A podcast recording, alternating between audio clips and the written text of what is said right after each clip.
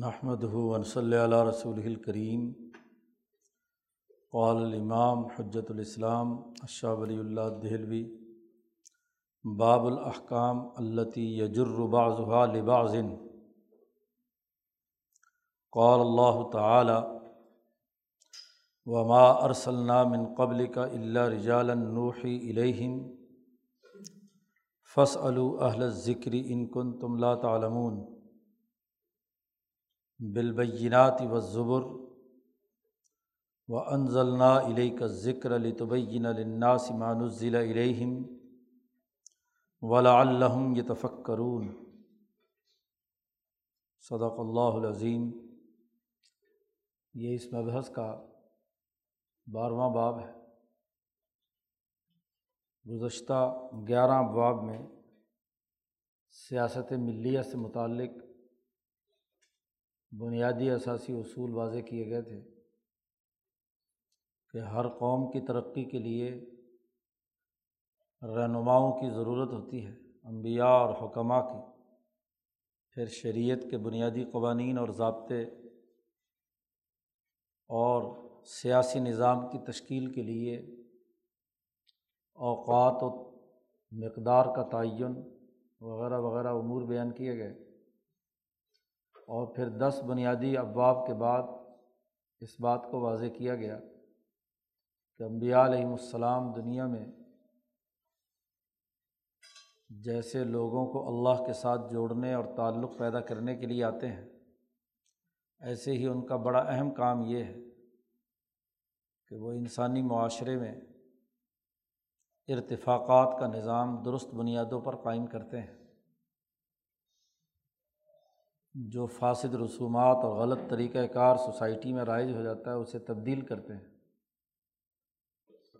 چنانچہ پچھلے اباب میں شاہ صاحب نے نبی اکرم صلی اللہ علیہ وسلم کے اس انقلابی کردار کا تفصیلی تذکرہ کیا تھا کہ کس ماحول میں آپ صلی اللہ علیہ وسلم آئے اور آپ صلی اللہ علیہ وسلم نے اس ماحول میں انسانی فلاح و بہبود کے لیے کیا کردار ادا کیا؟ سسٹم قائم کیے اور جو زوال کی حالت تھی اسے ختم کیا۔ اس کے اصول شاہ صاحب پیچھے پانچ بنیادی قاعدوں کی صورت میں بیان کر کے آئے ہیں۔ جس کا آخری نتیجہ یہ تھا کہ نبی اکرم صلی اللہ علیہ وسلم نے اپنی حکومت قائم کر کے کیسر و کسرا کی حکومت ختم کی اور حالانکہ کسرا فلاں کسرا بادہ ہو کسرا ہلاک ہو گیا، اس کے بعد کوئی اور کسرا پیدا نہیں ہوگا۔ اور کیسر بھی ہلاک ہو گیا اور اس کے بعد کوئی کیسر پیدا نہیں ہوگا۔ تو بنیادی احکامات قائم کرنے کا درست طریقہ سوسائٹی میں ارتفاقات کے اندر تبدیلی لانا ہے اور اسے درست کرنا ہے۔ یہاں اس باب میں سیاسی سسٹم کی ایک اور ضرورت، اہم ترین ضرورت اسے یہاں بیان کیا جا رہا ہے کہ جب آپ اپنے اہداف طے کر لیتے ہیں اور ان اہداف کے حصول کے لیے کچھ احکامات جاری کرتے ہیں تو ان احکامات پر عمل درآمد کے حوالے سے ذیلی اور ضمنی احکامات بھی ضروری ہو جاتے ہیں۔ جب کوئی آئین، دستور یا بنیادی قانون وضع ہوتا ہے، تو وہ قانون کس پروسیجر کے تحت نتیجہ دے گا؟ اس کا پروسیجر کیا ہے؟ اس ہدف کو حاصل کرنے کے لیے جو قانون سے ہمیں مطلوب ہے کچھ ذیلی اور ضمنی احکامات اور آڈر پاس کیے جاتے ہیں۔ اس کے لیے اتھارٹی بنائی جاتی ہے، اتھارٹی احکامات جاری کرتی ہے۔ اس کے لیے طریقۂ کار وضع کیا جاتا ہے۔ تو یہاں اسی لیے عنوان قائم کیا ہے کہ کچھ احکامات ایسے ہوتے ہیں کہ جب انہیں ہم نے جاری کر دیا تو اس کے نتیجے میں کچھ دوسرے احکامات از خود لازمی ہو گئے یجر بعض لباظن یہ احکامات یہ کھینچ کر خود بخود دوسرے احکامات کی طرف لے جاتے ہیں، کیونکہ وہ حکم نہ کیا جائے تو یہ نتیجہ یا یہ حکم اس پر عمل درآمد نہیں ہو سکتا۔ تو یہ سیاست کا ایک بڑا بنیادی دائرہ ہے کہ جب بھی آپ سیاسی سسٹم بنائیں گے، کوئی بھی نظام کریں گے، کوئی مینجمنٹ قائم کرنے لگیں گے، تو کچھ مطلوبہ احکام کو حاصل کرنے کے لیے اس کے جو ممد و معاون احکامات ہیں، ذیلی اور ضمنی احکامات ہیں، وہ بھی دینے پڑتے ہیں۔ وہ گو خود فی ذاتی ہی مقصود نہیں ہوتے، لیکن ان کے بغیر وہاں تک پہنچا نہیں جا سکتا۔ اس لیے ان احکامات کا دیا جانا بھی حکمت عملی کا اہم ترین تقاضا ہے۔ یہ بات ہمارے دوستوں کو یہاں اچھی طرح سمجھ لینی چاہیے۔ کہ حکمت البر والاسم کے تحت شاہ صاحب نے پیچھے پانچ ابواب میں بنیادی بات کہی تھی۔ پانچ پہلے باب، یہ چھٹی بحث چل رہی ہے۔ اس کا تعلق حکمت عملی سے ہے کہ وہ جو حکمت البر والاسم کے تحت جو اصول متعین ہوئے تھے، اس کی عملی حکمت کیا ہے؟ حکمت عملی اس پر ان بر اور اسم کے مطلوبہ مقاصد کو حاصل کرنے کی حکمت عملی کیا ہے؟ تو حکمت عملی سے متعلق اصول بیان کرتے آ رہے ہیں۔ تو ان میں سے ایک یہ اہم ترین ہے کہ کسی بھی مطلوبہ حکم کے حصول کے لیے دوسرے حکم کی ضرورت پیش آتی ہے۔ قرآن حکیم اور احادیث کو حکمت عملی کے اصول پر سمجھنا، سمجھانا یہ شاہ ولی اللہ صاحب کی خصوصیت ہے۔ اسی لیے آپ شور و آگہی میں جب ایک موضوع پڑھتے ہیں، حکمت عملی والا۔ وہ وہاں بہت اختصار سے ہے، لیکن یہاں حجرت اللہ میں اس حکمت کو، حکمت عملی کو بڑی خوبصورتی کے ساتھ شاہ صاحب نے واضح کیا ہے، اس کو سمجھنے کی ضرورت ہے۔ وہاں تو صرف دو تین بنیادی باتیں بیان کی ہیں تین چار صفحے میں، لیکن یہاں تفصیل کے ساتھ اس حکمت عملی کے جو امور ہیں وہ بیان کیے گئے ہیں۔ تو حکمت عملی کا ایک اہم ترین بنیادی پوائنٹ یہ ہے کہ ایک حکم کو حاصل کرنے کے لیے، عملاً اس سے نتائج لینے کے لیے آپ کو دیگر احکامات کی ضرورت پیش آتی ہے۔ اس کے لیے شاہ صاحب نے اللہ تبارک و تعالیٰ کا ایک فرمان یہاں پر نقل کیا ہے سب سے پہلے۔ قال اللہ تبارک و تعالیٰ، وما ارسلّہ من قبل کا ہم نے آپ سے پہلے کچھ لوگوں کو وہی دے کر بھیجا ہے۔ اللہ رجال نوحی الہم وہی الہی نبی اکرم صلی اللہ علیہ و سے پہلے امبیا پر آدم علیہ السلام سے لے کر یا ابراہیم اور نو علیہ السلام سے لے کر حضرت عیسیٰ علیہ السلام تک امبیا پر ہم نے وہی کی۔ فص اہل ذکری ان کن تم اللہ تعالم مکے کے مشرقوں سے کہا جا رہا ہے کہ تم اگر خود علم نہیں رکھتے، تو چلو انہیں جو ماضی میں گزرے ہوئے اہل ذکر ہیں، ان امبیا کی تعلیمات کے جو حاملین ہیں انہیں سے پوچھ لو۔ عیسائیوں سے پوچھ لو، یہودی علماء سے پوچھ لو۔ جو امبیا کے گزشتہ امبیا کے وارثین چلے آ رہے ہیں، تو ایک تسلسل ہے امبیا کا۔ اور اس تسلسل کی بنیاد پر ان کے یہاں جو علمی قاعدے اور ضابطے تسلیم شدہ ہیں، تو چلو انہیں سے معلوم کر لو۔ بالبیناتی و زبر۔ واضح دلائل کے ساتھ جو امبیا آپ سے پہلے آئے ہیں اور ان کے پاس صحیفے اور کتابیں یعنی تورات اور انجیل بھی ہے اور اب ہم نے ان ضلع علیہ کا ذکر اب ہم نے آپ پر یہ ذکر، یہ قرآن حکیم نازل کیا ہے۔ گزشتہ امبیا کو واضح دلائل دیے گئے تھے اور صحیفے دیے گئے تھے، تورات، انجیل وغیرہ وغیرہ۔ اور ہم نے آپ کی طرف بھی یہ ذکر قرآن حکیم نازل کیا ہے۔ لتوبین لناسی مانزلہ الہم تاکہ لوگوں کے سامنے آپ بڑی وضاحت کے ساتھ بیان کریں جو ان کی طرف نازل کیا گیا ہے۔ ولا اللہ یہ تفق کرون اور اس لیے کہ تاکہ یہ لوگ غور و فکر کریں۔ اب دو باتیں بیان کی ہیں کہ ہم نے یہ قرآن نازل کیا ہے اس لیے کہ آپ اس کو بیان کریں، واضح کریں۔ ہر حکم تو قرآن میں نہیں ہو سکتا۔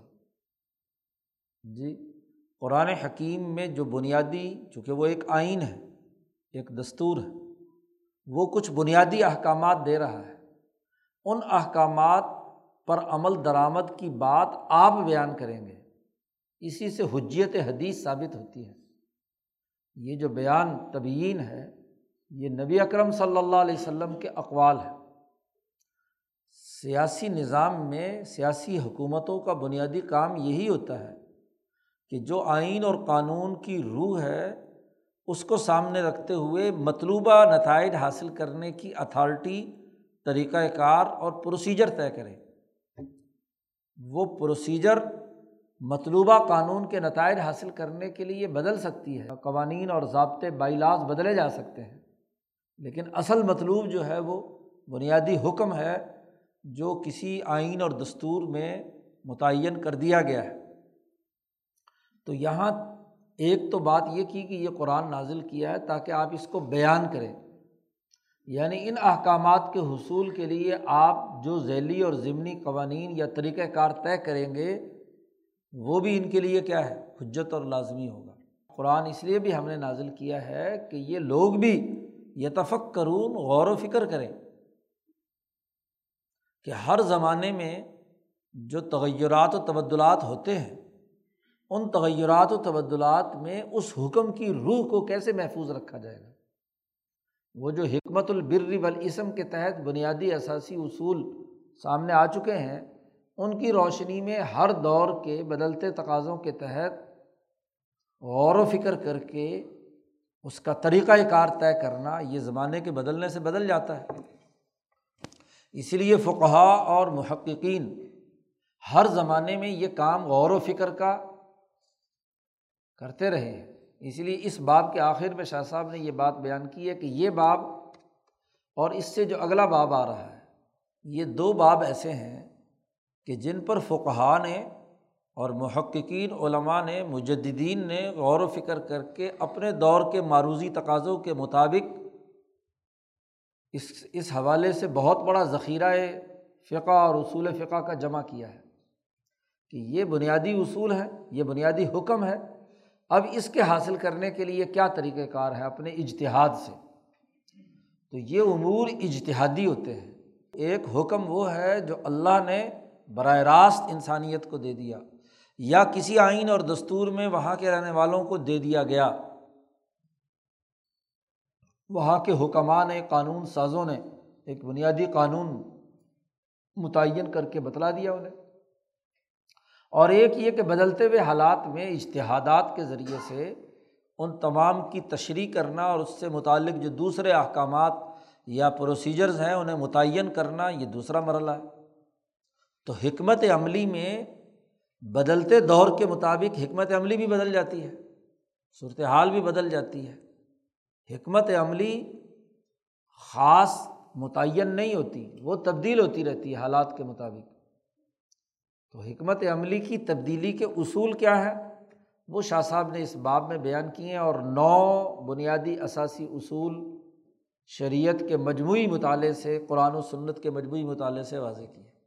اسی سے ہمیں یہ بات سمجھ میں آ جائے گی کہ جو شاہ صاحب نے اپنی خود نوشت سوانے میں یہ بات لکھی ہے کہ آٹھویں خصوصیت جو مجھے عطا کی گئی ہے وہ یہ کہ اس زمانے کی اصلاح کا دار و مدار، اس زمانے کی درستگی کا دار و مدار حکمت عملی پر ہے کہ عقل و شعور اور فہم و بصیرت اور حسن و قبح کا درست فیصلہ کرتے ہوئے اس دور کے تقاضے کے مطابق لوگوں کی ترقی کا نظام بنایا جائے اور میں نے اپنے اس زمانے میں قرآن اور سنت اور نبی کی تعلیمات کو حکمت عملی کے اصول پر لوگوں کو سمجھایا ہے۔ اس کی مضبوط کیا ہے اور اس کی ہاں جی مجھے توفیق ملی ہے کہ میں حکمت عملی کی اساس پر قرآن علوم و معارف اور حدیث کی فہم اور شعور جو ہے وہ میں سمجھا سکوں لوگوں کو۔ تو وہ اسی تناظر میں گفتگو ہے، یہ حکمت عملی کے نو بنیادی امور یہاں شاہ صاحب نے واضح کیے ہیں۔ شاہ صاحب نے سب سے پہلے تو ایک علمی قاعدہ اور ضابطہ بیان کیا اور وہ یہ کہ اے علم ان اللہ تعالیٰ اس آیت سے جو نتیجہ اخذ ہوتا ہے، اس کو ایک قاعدے کی صورت میں سب سے پہلے بیان کر رہے ہیں۔ یہ علم جان لینا چاہیے کہ ان اللہ تعالیٰ باس نبی یہو صلی اللہ علیہ وسلم۔ بے شک اللہ تبارک و تعالیٰ نے اپنے نبی اکرم صلی اللہ علیہ وسلم کو بھیجا، ان کی بیست اس لیے ہوئی کہ لیبین لناسی ما او ہاہ الہی کہ وہ لوگوں کے سامنے سب سے پہلی بات تو وہ بیان کریں کہ جو اللہ رب العالمین نے براہ راست نبی پر وہی کی ہے وہی الہی یعنی قرآن حکیم نازل کیا ہے۔ اور اس وہی میں من ابواب العبادات لیا خضو بہا۔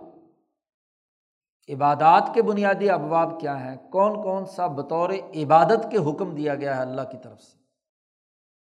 مثلاً نماز پڑھنے کا، روزہ رکھنے کا، حج کرنے کا، عدل و انصاف قائم کرنے کا، پاکیزہ رہنے کا، اخلاق اربا کی بنیاد پر جو امور ہیں اور عبادات ہیں، ان کے کرنے کا براہ راست حکم دیا ہے۔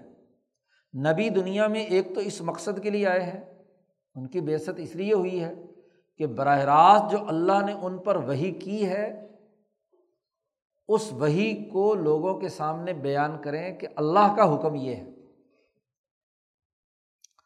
اسی طریقے سے عبادات کے ابواب بھی اور ومن ابواب الآسامی اور جو گناہوں سے متعلق بنیادی ابواب ہیں، انہیں بھی بیان کیا لیج تنیبو ہا تاکہ وہ اس سے بچے۔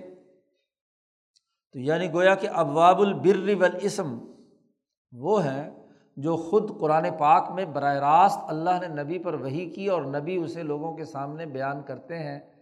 یتلو علیہم آیات ہی اللہ کی آیات پڑھ کر سناتے ہیں۔ ایک تو یہ دائرہ۔ ہے اور ومر تضاح اس کا عطف ہو رہا ہے پیچھے ماں اوہا پر۔ کہ لوگوں کے سامنے ایک تو وہی بیان کریں اور دوسرا کیا کریں؟ وہ بات بیان کریں کہ جو نبی نے جسے پسند کر لیا لوگوں کے لیے من الارتفاقات، ارتفاقات کے حوالے سے لیکتدو بہا تاکہ وہ اس کی ابتدا کریں۔ تو یہاں اس حقیقت کی طرف یہاں شاہ صاحب اس جملے سے اشارہ کر کے لا رہے ہیں کہ ارتفاقات کے جتنے عملی نظام بنائے ہیں، ان کا تعلق اجتہاد نبی سے ہے۔ اس لیے ارتضاح کا لفظ یہاں شاہ صاحب نے استعمال کیا ہے کہ وہ ایک تو وہ تھی جو وہی ہوئی ہے اور ارتفاقات وہ ہیں جو حضور نے اپنی عقل، فہم، بصیرت اور ان احکامات پر غور و فکر کر کے اپنے دور کی حکمت عملی کے تحت نبی اکرم صلی اللہ علیہ وسلم نے جسے پسند فرمایا ہے یا منتخب کیا ہے، ارتفاقات سے متعلق، کیونکہ ارتفاقات زمانے کے بدلنے سے بدلتے رہتے ہیں۔ عبادات تو بدلنے سے بدلتی، کیونکہ روح وہی رہتی ہے۔ اس لیے جب وہ روح وہی ہے تو نماز کے اوقات یا نماز کے طریقۂ کار میں زمانہ بدلنے سے کسی تبدیلی کی ضرورت نہیں ہے۔ نہ حج میں، نہ روزے میں، نہ زکوٰۃ میں۔ لیکن جو ارتفاقات ہیں، جیسے زمانہ بدلتا ہے، پیداواری رشتے بدلتے ہیں، سماجی تعلقات کی نئی سے نئی نوعیتیں اور روابط پیدا ہوتے ہیں، تو پھر اس ماحول کو سامنے رکھ کر نئے عملی نظام بنانے کی ضرورت پیش آتی ہے۔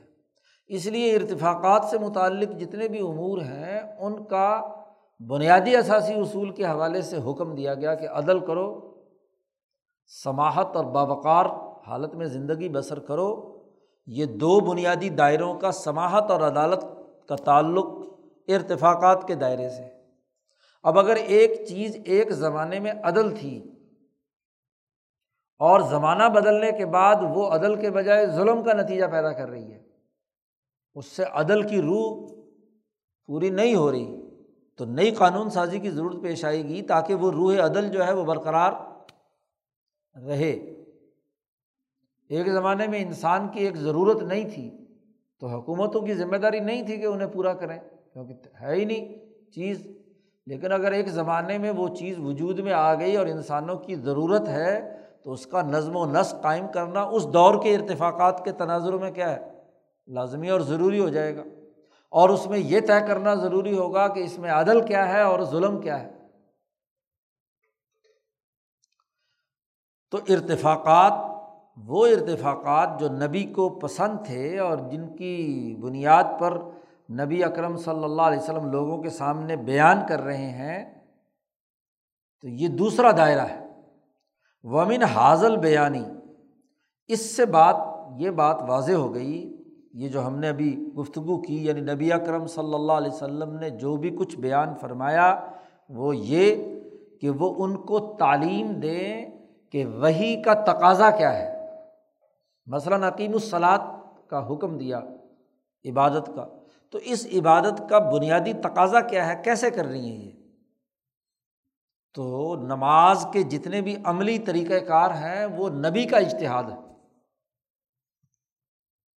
آگے آئے گا ایک باب مستقل، جس میں شاہ ولی اللہ صاحب نے یہ بات بیان فرمائی ہے کہ سوائے چند حدیثوں کے، چند حدیثیں، جن کا تعلق یا حدیث قدسی ہے یا جن کا تعلق آخرت کے مشاہدات سے ہے، وہ اللہ کی وہی غیر مطلوب ہو سکتی ہے نبی پر۔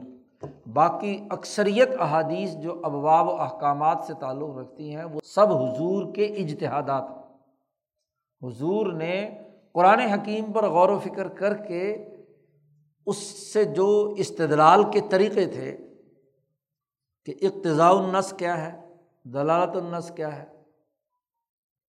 اشارت النس کیا ہے، یہ اصول فقہ کے بنیادی ضابطے ہیں جو فقہ نے متعین کیے ہیں کہ کسی نس پر عمل درآمد کا تقاضا کیا ہے۔ کوئی اللہ کا حکم جو ہے، وہ کس حکم کی طرف اشارہ کر رہا ہے؟ اور کس حکم کی دلالت کر رہا ہے؟ تو یہ نبی کا اشتہاد ہے۔ تو نبی نے اپنے اشتہاد سے تعلیم دی ہے، وہی تقاضا کس چیز کی کر رہی؟ ما یکتضی الوحی، او یومی لے ہی یا وہ کس بات کی طرف اشارہ کر رہی ہے؟ اس سے متعلق اور جس میں دس اصول اشتہاد جو ہے، خود شاہ صاحب نے متعین کیے ہیں کہ اس کے ذریعے سے احکامات اخذ کیے جا سکتے ہیں۔ تو جب یہ بات واضح ہو گئی کہ یہاں جی یہ اخذ و استمباد نبی اکرم صلی اللہ علیہ وسلم کا ہے ان بنیادی احکامات کو پورا کرنے کے لیے، تو شاہ صاحب کہتے وہ حادی اصول۔ یہ حکمت عملی کے ایسے اصول ہیں کہ یخرج علیہ جملۃ عظیمت من احادیث نبی صلی اللہ علیہ وسلم۔ نبی اکرم صلی اللہ علیہ وسلم کی احادیث سے اس کا ایک بڑا حصہ تخریج کیا جا سکتا ہے۔ یعنی اصول ہیں، کچھ اصول ہیں۔ ان اصولوں کی ذیلی جو ذیلی اور ضمنی جو اس کی تشریحات نبی اکرم صلی اللہ علیہ وسلم نے کی ہیں، ان کی وضاحت کے ذریعے سے انہیں سمجھا جا سکتا ہے۔ تخریج کہتے ہیں کسی اصول کے ذیلی اور ضمنی جو اثرات ہیں، جزیات پر، وہ۔ و نز ہا ہنا اور ہم یہاں پر ذکر کرتے ہیں ان میں سے بڑے بڑے بنیادی اثاثی اصول۔ تمام کا احاطہ تو نہیں کیا جا رہا۔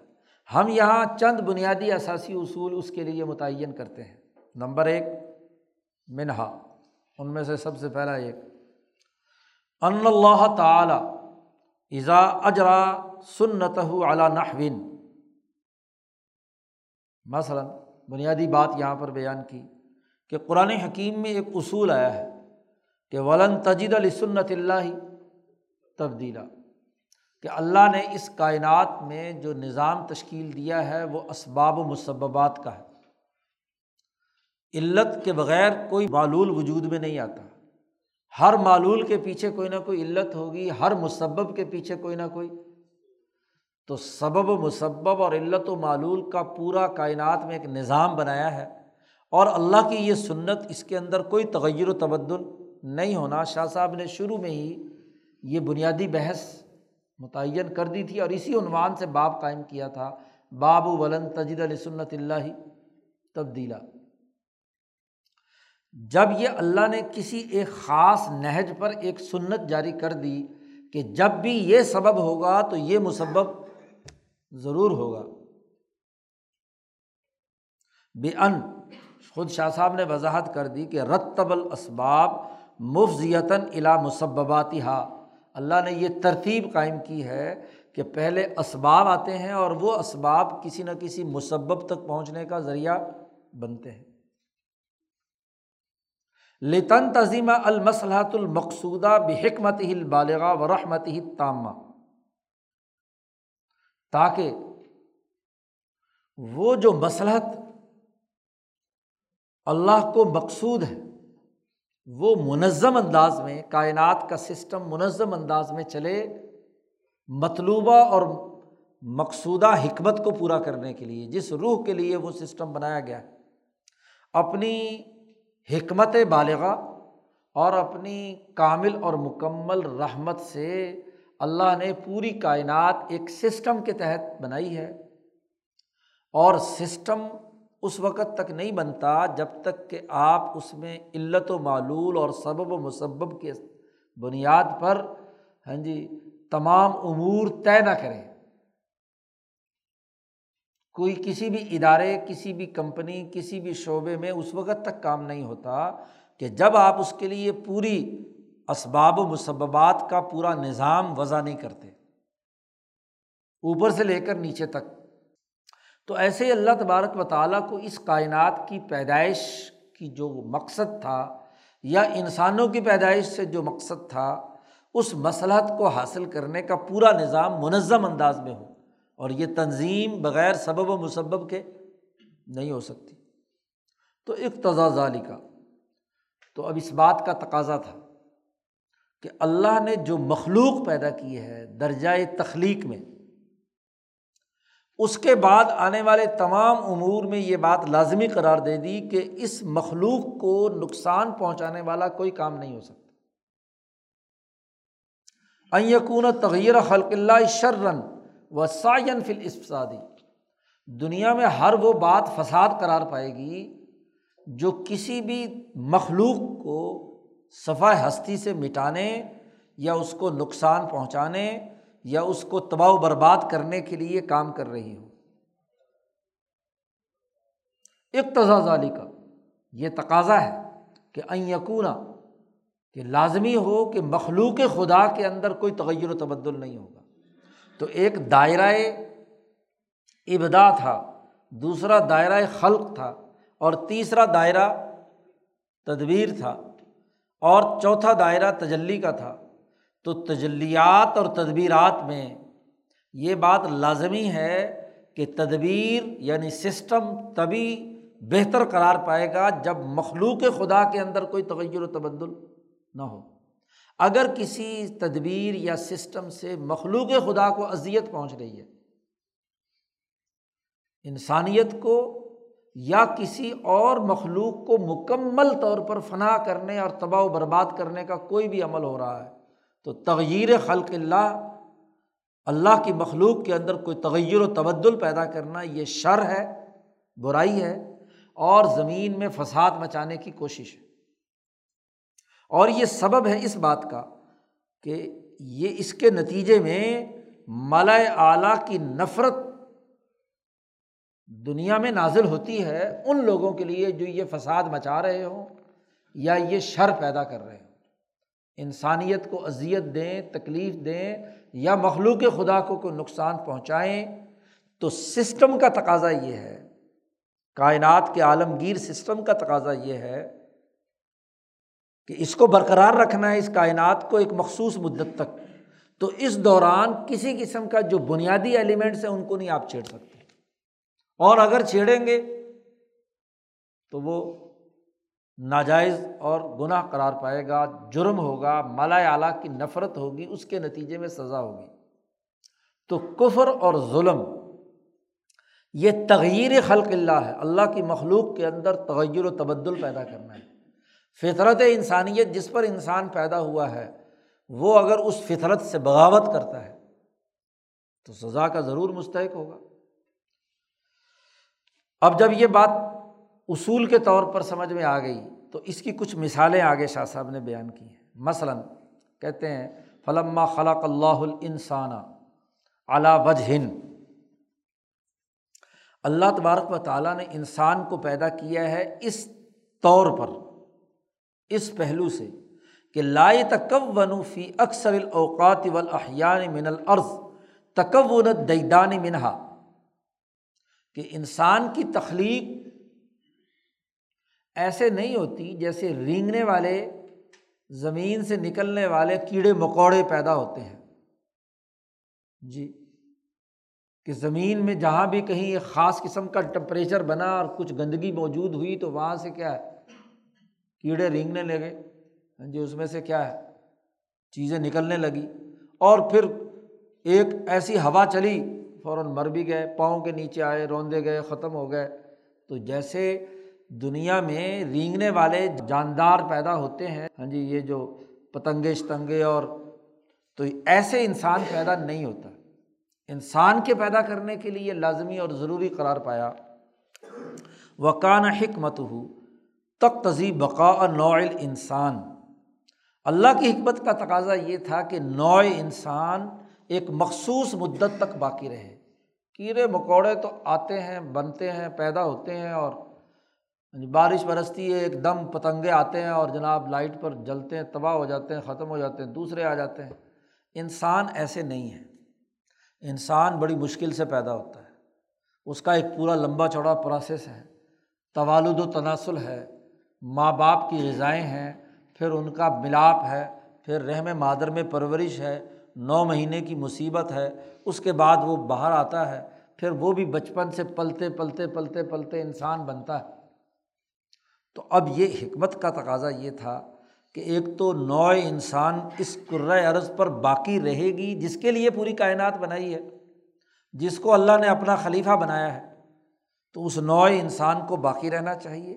بلکہ نہ صرف نوع انسان کو باقی رہنا چاہیے، بلکہ خوب کثرت سے پھیلنی چاہیے اس کائنات میں۔ جب تک انسانیت اس عرض پر کائنات میں موجود ہے، اس وقت تک یہ کائنات موجود ہے۔ تو انسانیت اگر مرنے لگ جائے یا انسانیت قتل ہونے لگ جائے، انسانیت تباہ و برباد ہو، تو عرض کے قائم کرنے کا وجود جو ہے، اس کی ضرورت ہی نہیں ہے۔ بل انتشار و افراد ہی، انسانی افراد کا پھیلنا اس عرض پر زیادہ سے زیادہ، اور وہ کثرت ہم فی العالم، عالم میں ان کی کثرت ہونا ضروری ہے۔ کثرت ہم فی العالم اودافی اب یہاں کیا کیا؟ کہ چونکہ انسان کو اس عرض پر آدم سے لے کر آخری انسان تک برقرار رکھنا تھا نو انسانی، اور وہ ایک انسان ایسا نہیں ہو سکتا تھا، آدم یا اس کی اولاد، کہ وہ ہزاروں لاکھوں سال تک برقرار رہتی۔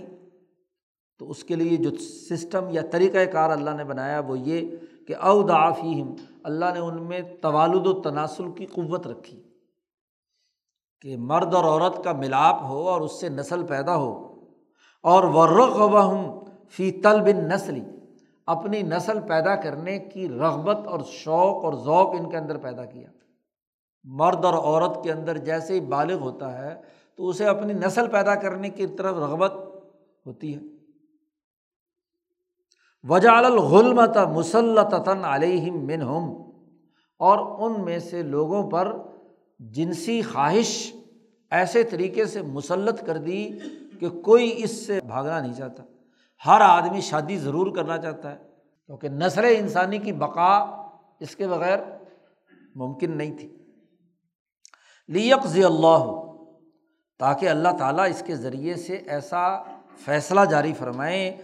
جس کا اس کی حکمت بالغاہ نے تقاضا کیا ہے تاکہ نسل انسانی کا توالد و تناسل کا سلسلہ باقی رہے۔ اسی لیے تو آدم کیا ہے؟ درخت چکھ لیا، جنسی تقاضا پورا کر لیا، اولاد پیدا ہوئی، اللہ میں نے کہا اچھا چلو جاؤ زمین پہ۔ تو اب اولاد کی پیدائش کا یہ سلسلہ ہاں جی بقائے نسل انسانی کے لیے لازمی اور ضروری قرار پایا۔ تو اب یہ ایک بنیادی قانون ہے جس کو ولن تجید علیہ سنت اللہ تبدیلا، یہ تبدیل نہیں ہوگا۔ آدم کی پیدائش سے لے کر آخری انسان تک یہ توالد و تناسل اس کائنات کا بنیادی اثاثی اصول ہے۔ جب یہ بنیادی اثاثی اصول ہے تو فلما، جب اللہ پاک نے نبی کو اس راز سے آگاہ کیا کہ ولن تجد علی سنت اللہ تبدیلا اور انسانوں میں نسل کا بقا جو ہے، نو بقائے، نو انسانی، یہ لازمی اور ضروری ہے۔ و کشف علیہ جلیت الحال، اور یہ بات حضور صلی اللہ علیہ وسلم پر اچھی طریقے سے ظاہری طور پر منکشف ہو گئی۔ تو اقتضا کا تو اب اس بنیادی قانون یا اس حکم پر عمل درآمد کے لیے نبی اکرم صلی اللہ علیہ وسلم نے اپنے اشتہاد سے اس حکم کا تقاضا یہ معلوم کیا کہ ہر اس راستے کو بند کیا جائے جو توالد و تناسل کے اس سسٹم کو نقصان پہنچانے والا ہو۔ ینہا انقتی حاضر صبیل مثلاً جیسے کچھ لوگ صوفی قسم کے حضور کے پاس آئے اور انہوں نے کہا کہ جی ہم شادی نہیں کریں گے، کیونکہ یہ تو کیا ہے، شیطانی یعنی کام ہے اور ایسے ہے اور ویسے ہے اور مصیبتیں برداشت کرنا ہے، تو نبی اکرم صلی اللہ علیہ وسلم نے منع فرمایا کہ بھائی اس کی اجازت، یہ تبتل کی یہ شکل رحبانیت کی یہ شکل اختیار کرنے کی اجازت نہیں ہے۔ حضور نے فرمایا کہ تم سے زیادہ متقی اور پرہیزگار تو میں ہوں، تم تو ایک ایک دو دو سے شادیاں کرتے ہو، میری نو بیویاں ہیں۔ جی۔ اس توالد و تناسل کے سسٹم کو جو بھی لوگ روکنا چاہتے تھے، نبی اکرم صلی اللہ علیہ وسلم نے انہیں سختی سے منع کیا۔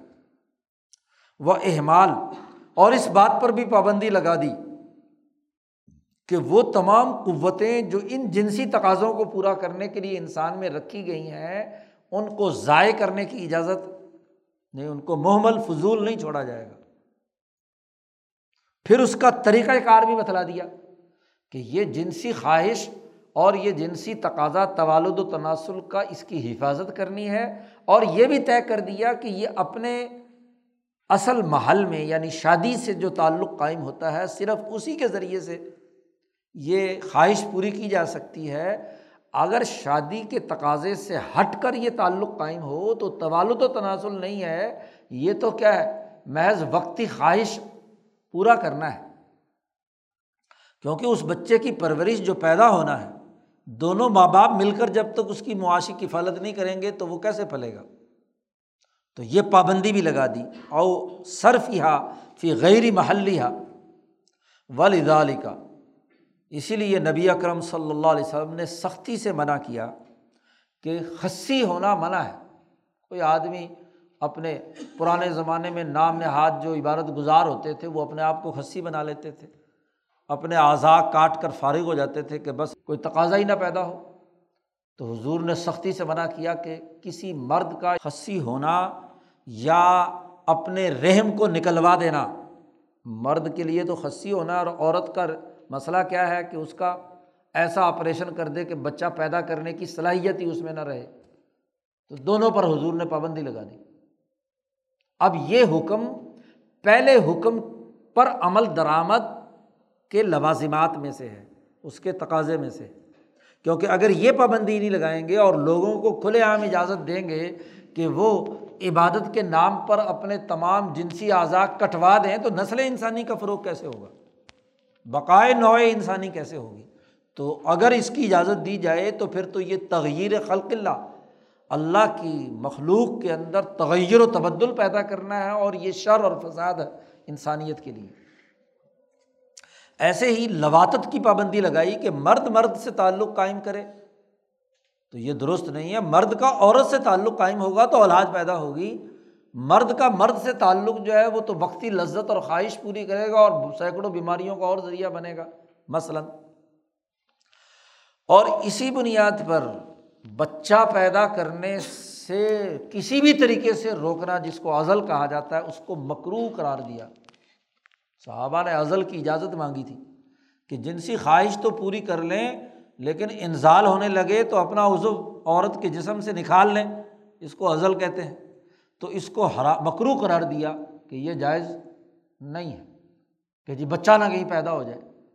تو بچوں کی پیدائش کو روکنے کے لیے طریقۂ کار کو اس لیے مکرو قرار دیا کہ بقائے نوع انسانی لازمی اور ضروری ہے۔ اگر اس کی کھلے عام اجازت دی جائے تو نسل انسانی جو ہے اس کی پرورش اور اس کی بقا کیسے ہوگی؟ آج جن ملکوں میں بڑی سختی سے پچاس سال اگلے پابندیاں لگاتے رہے، وہ چین والے اب شور مچا رہے ہیں۔ آگے اولاد، نسل ہی کوئی نہیں۔ اب پابندیاں اٹھاتے پھر رہے ہیں۔ دو بچے اور ان میں سے بھی اگر ایک مر گیا یا بس معاملہ فارغ۔ تو پچاس سال پابندی لگا کر آج نتیجہ کیا ہے کہ افرادی قوت اور اگلی نسل آنے والی وجود میں نہیں آ رہی۔ تو اب پابندی اٹھا رہے ہیں کہ نہیں جی چلو جی شادیاں کرو، دو دو، تین تین بچے پیدا کرو۔ تو اس لیے بقائے نو انسانی کے راستے کے جتنے بھی احکامات ہیں، وہ پہلے حکم کے لازمی نتائج میں سے ہیں، کیونکہ انسانی نو کی بقا کی ضرورت تھی، اس لیے اگلا کام یہ ہوا۔ شاہ صاحب کہتے ہیں، دوسری بات والم جان لینا چاہیے کہ ان افراد الانسان آئندہ سلامت مزاجی ہا جب انسان کے مزاج بالکل صحیح سالم ہو انسانی افراد کا مزاج بالکل صحیح سالم ہو اور نوع انسانی کے انسانی احکامات کی اساس پر جو اس فرد کی جسمانی ساخت اور مادہ ہے، وہ بھی پورا پورا ہو، کوئی لولا، لنگڑا، محتاج یا جنسی طور پر ناکارہ، پیدائشی نہ ہو۔ تکون اعلیٰ حیاتن معلومتن۔ تو ایسا انسان ایک خاص معیارات ہیں انسان کے، ان معیارات کے مطابق ہوتا ہے۔ مثلاً استواء القامہ سیدھا کھڑا ہوتا ہے۔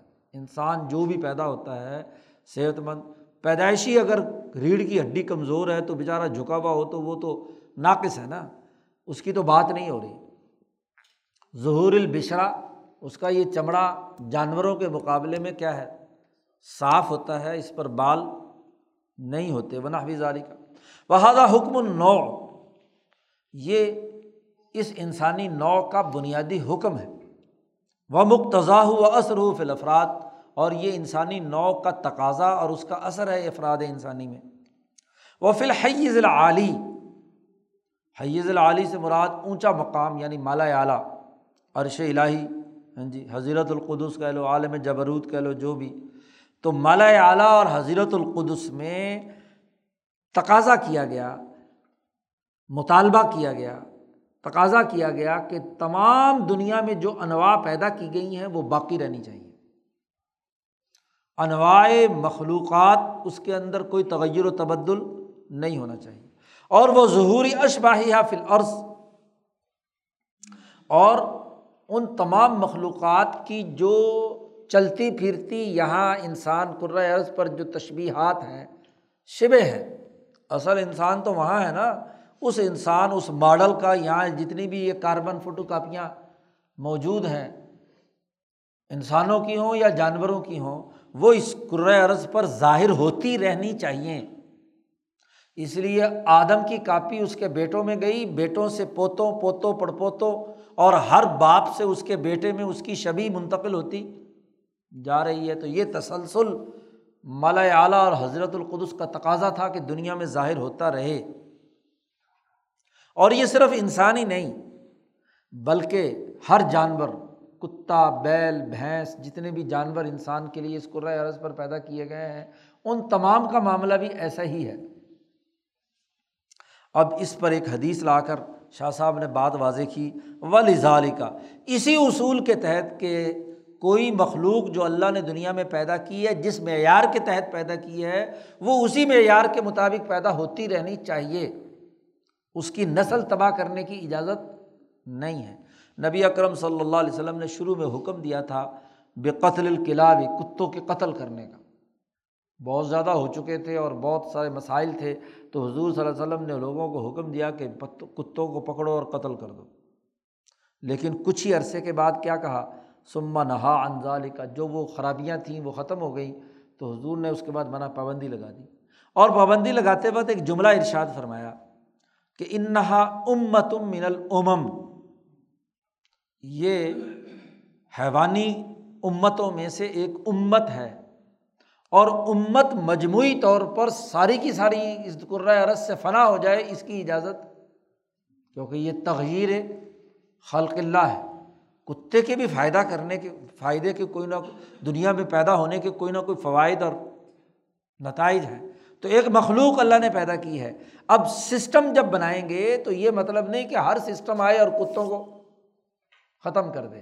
ہاں کوئی بولا ہو چکا، کوئی پاگل ہو گیا، کوئی اور، کوئی عارض ہے، تو ٹھیک ہے، اس کو تو راستے سے ہٹایا جا سکتا ہے۔ ورنہ نسل کتا کو تباہ و برباد کر دینا ختم کر دینا اس کی اجازت نہیں۔ یہ حکم اس لیے دیا کہ اصل حکم بقائے نوع مخلوق جو ہے وہ ضروری تھی، انواع مخلوقات، اس کی بقا ضروری تھی۔ یعنی ان نو اس یعنی یہ جو کتوں کی قسم ہے، اس کا تقاضا اللہ کے یہاں یہ ہے کہ یہاں برقرار رہے اور اس کا عرض سے سرے سے نسل کا مٹ جانا اللہ کے یہاں پسندیدہ نہیں ہے۔ وہ الاقتضاء اور یہ تقاضا اس نے بتدریج اس افراد کے نو کے احکام کے ظہور کا تقاضا پیدا کیا کہ دنیا میں جب بھی کتا پیدا ہوگا تو کتے کے جو معیارات، ان کی نسلیں یا ان کی خصوصیات ہیں وہ برقرار رہنی چاہیے۔ کیونکہ یہ بھی نسلوں میں سے ایک نسل ہے کہ مخلوق ہے، مخلوق خدا، اس کو برقرار رہنا چاہیے۔ اور اس تقاضے کے منافی کوئی بھی کام کرنا یا اس کو ختم کرنے کی کوشش کرنا کبھی ہن یہ کبھی بھی ہے، بری بات ہے۔ اور مسلط کلیہ کے بنیادی تقاضے کے منافی بھی ہے۔ کائنات کی جو عالمگیر مسلط کلیہ ہے، اس کے تقاضے کے بھی منافی بات ہے۔ شاہ صاحب کہتے ہیں کہ اسی بنیاد پر کہ یہ اصول ایک تسلیم شدہ تھا یا یہ ایک حکم طے شدہ تھا کہ اعلیٰ معیار پر جس نسل کی جو اصلی شکل ہے وہ برقرار رہنی چاہیے۔ انسان کی بھی جو اصلی شکل برقرار رہنی چاہیے۔